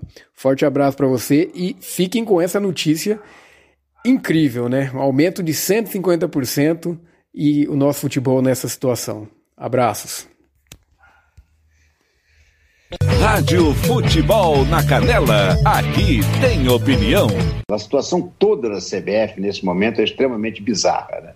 A começar por, um, por ser ter tido seu presidente afastado, muito bem afastado, diga-se passagem, é, e ninguém sabe exatamente se ele vai voltar ou não, porque ele entra com recurso, ele perde recurso, a FIFA já, inclusive, o, o, o afastou também, mas e no meio disso tudo, é, me parece que numa jogada um pouco interesseira também, né? Aqui a, a Justiça do Rio anulou a eleição. Eu acho que deveria ter sido anulada assim, mas lá atrás, não agora, né? E o que é mais bizarro, nomeou dois interventores, assim, eu não sei quais foram os critérios. Ah, o presidente da Assembleia Paulista e o presidente do Flamengo. Quer dizer, são duas coisas que não se misturam, né? Você dissesse, não, nomeamos o presidente da Federação Paulista e o da Carioca. Ou, sei lá, uma coisa muito bizarra. E aí teve essa cena que deve ter sido, no mínimo, constrangedora. Imagina, chega lá o Landim, e o, o, o Bart senta, olha aí, pessoal, vamos conversar. Agora está sob a nossa administração, a gente está pensando em fazer. Pé, toca o telefone e assim: olha, avisa eles que caçaram. Diz eles para sair rapidinho aí do prédio, porque eles não mandam mais nada. Olha que situação, né? Ô, ô Marcelo, eu estou convencido que essa briga política na CBF, é, seja lá qual for o resultado, o desfecho, é, os clubes só vão poder realmente mandar nos destinos do futebol brasileiro se fizerem a liga e todos juntos forem lá na CBF e dizer o seguinte: olha aqui, amigos, o que nós queremos é isso, isso, isso, isso, isso. Se não fizer, nós não jogamos. Aí a CBF diz: ah, mas se vocês não jogarem, a FIFA. Amigo, nós, se nós não jogarmos, a CBF não existe, não vai ter nada, entendeu? É a única solução, é a única solução. Essa é a pressão. Esse negócio de recurso na Justiça do Rio, aí o outro vai lá e caça, aí açúcar. Está tudo muito mal amarrado, né? A verdade é que a CBF para a coisa ser séria, ela tinha que fazer é, uma assembleia, definir o colégio eleitoral de novo, porque aquele colégio eleitoral, da maneira que está, com a, as federações votando praticamente sozinha, porque com peso 3, seja qual for a escolha dos clubes, ele, quem vai eleger vai ser a federação. Enfim, dá uma ajeitada nisso e aí sim fazer uma nova eleição. Porque a volta do caboclo também é um negócio absolutamente impensável. Né? É, seria, seria no mínimo estranha, para dizer o mínimo, a volta dele nesse contexto todo que o Renato acabou de trazer para a gente, em meio a esse contexto que está vivendo de vai novo presidente, interventor, quem assume, quem não assume, intervenção cai, o diretor que está escolhido, nomeado, tá lá para começar o trabalho e sai fora, enfim, uma confusão danada mesmo. Qual? Rádio Futebol na Canela. Aqui tem opinião.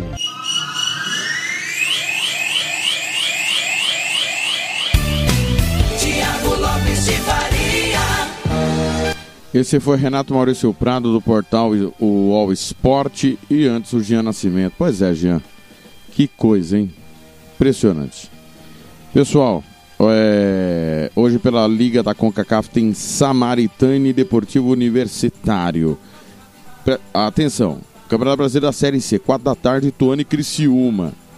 Campeonato Acreano, 4 da tarde, Rio Branco e Andira, Vasco e Nauás. Campeonato Ama- Amapaense, Independente Ipiranga. Copa do Brasil, se liga aí. A partir das 3 da tarde, CRB Fortaleza com a Rádio Maceió.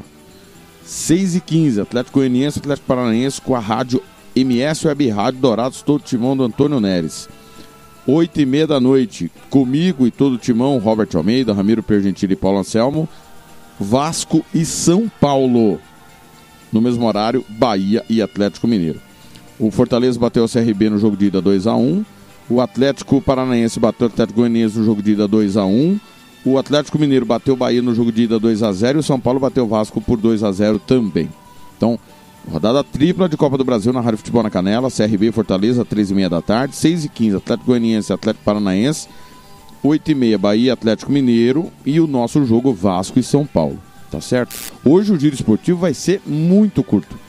Pode ser que seja de meia hora. Porque eh, se tiver pênaltis entre CRB e Fortaleza, e existe a possibilidade, né, o jogo vai estender um pouquinho. Mas acabando o CRB e Fortaleza, jogo decisivo, eu chego com o giro esportivo 5 e 20 mais ou menos, se não tiver pênalti. E aí vou até 6 e 15 para você ficar com o Atlético Goianiense e Atlético Paranense. Tá certo? Na sequência, manhã sertaneja, 10 da manhã ganhando o jogo, meio-dia Jara Esportes, uma da tarde toca tudo, 3 da tarde Copa do Brasil, CRB e Fortaleza. Na sequência, 5 e 20 eu chego com o giro esportivo, 6 e 15 Atlético Goianiense, Atlético Paranaense. Na sequência, 8 e 15 8 e 20 chego com Vasco e São Paulo. Cogitando tudo que não tem pênalti. Se tiver pênalti, vai ser tudo bem em cima da hora mesmo. Você não pode perder nada desta super quarta de futebol no site da Rádio Futebol na Canela, www.radiofutebolnacanela.com.br, aplicativos Radiosnet, CX Rádio Online, Radio Box, aplicativo na Play Store do seu celular e também os jogos de hoje no facebook.com.br. Em nome de toda a equipe da Rádio Futebol na Canela, meu muito obrigado. A última de hoje, Fogueira, Jorge Matheus. Rádio Futebol na Canela. Aqui tem opinião.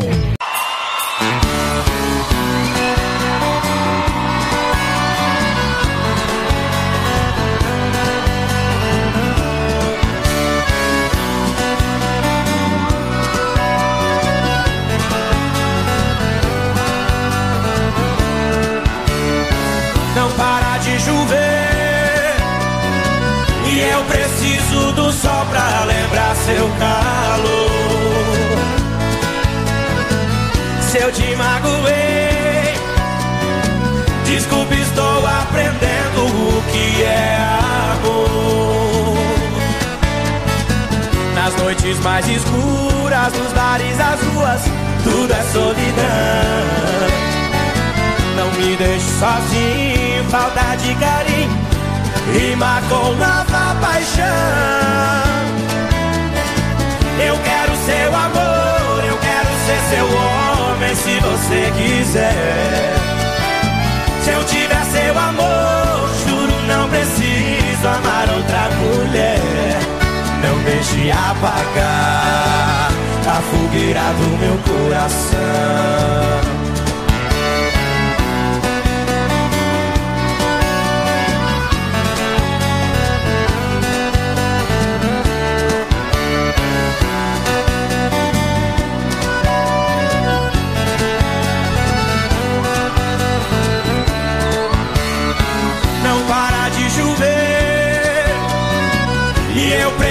do sol pra lembrar seu calor.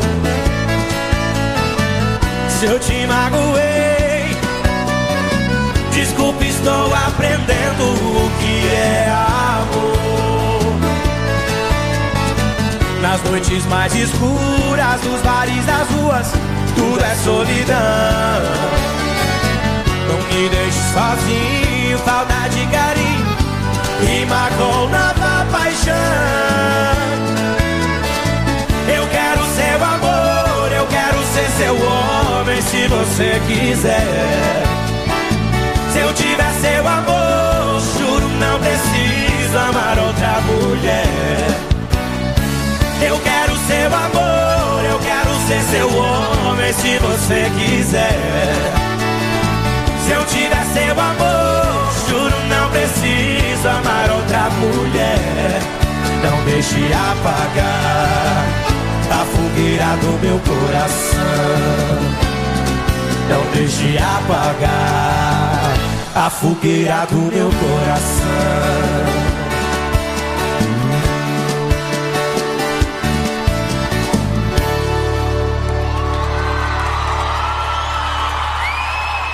Rádio Futebol na Canela, aqui tem opinião.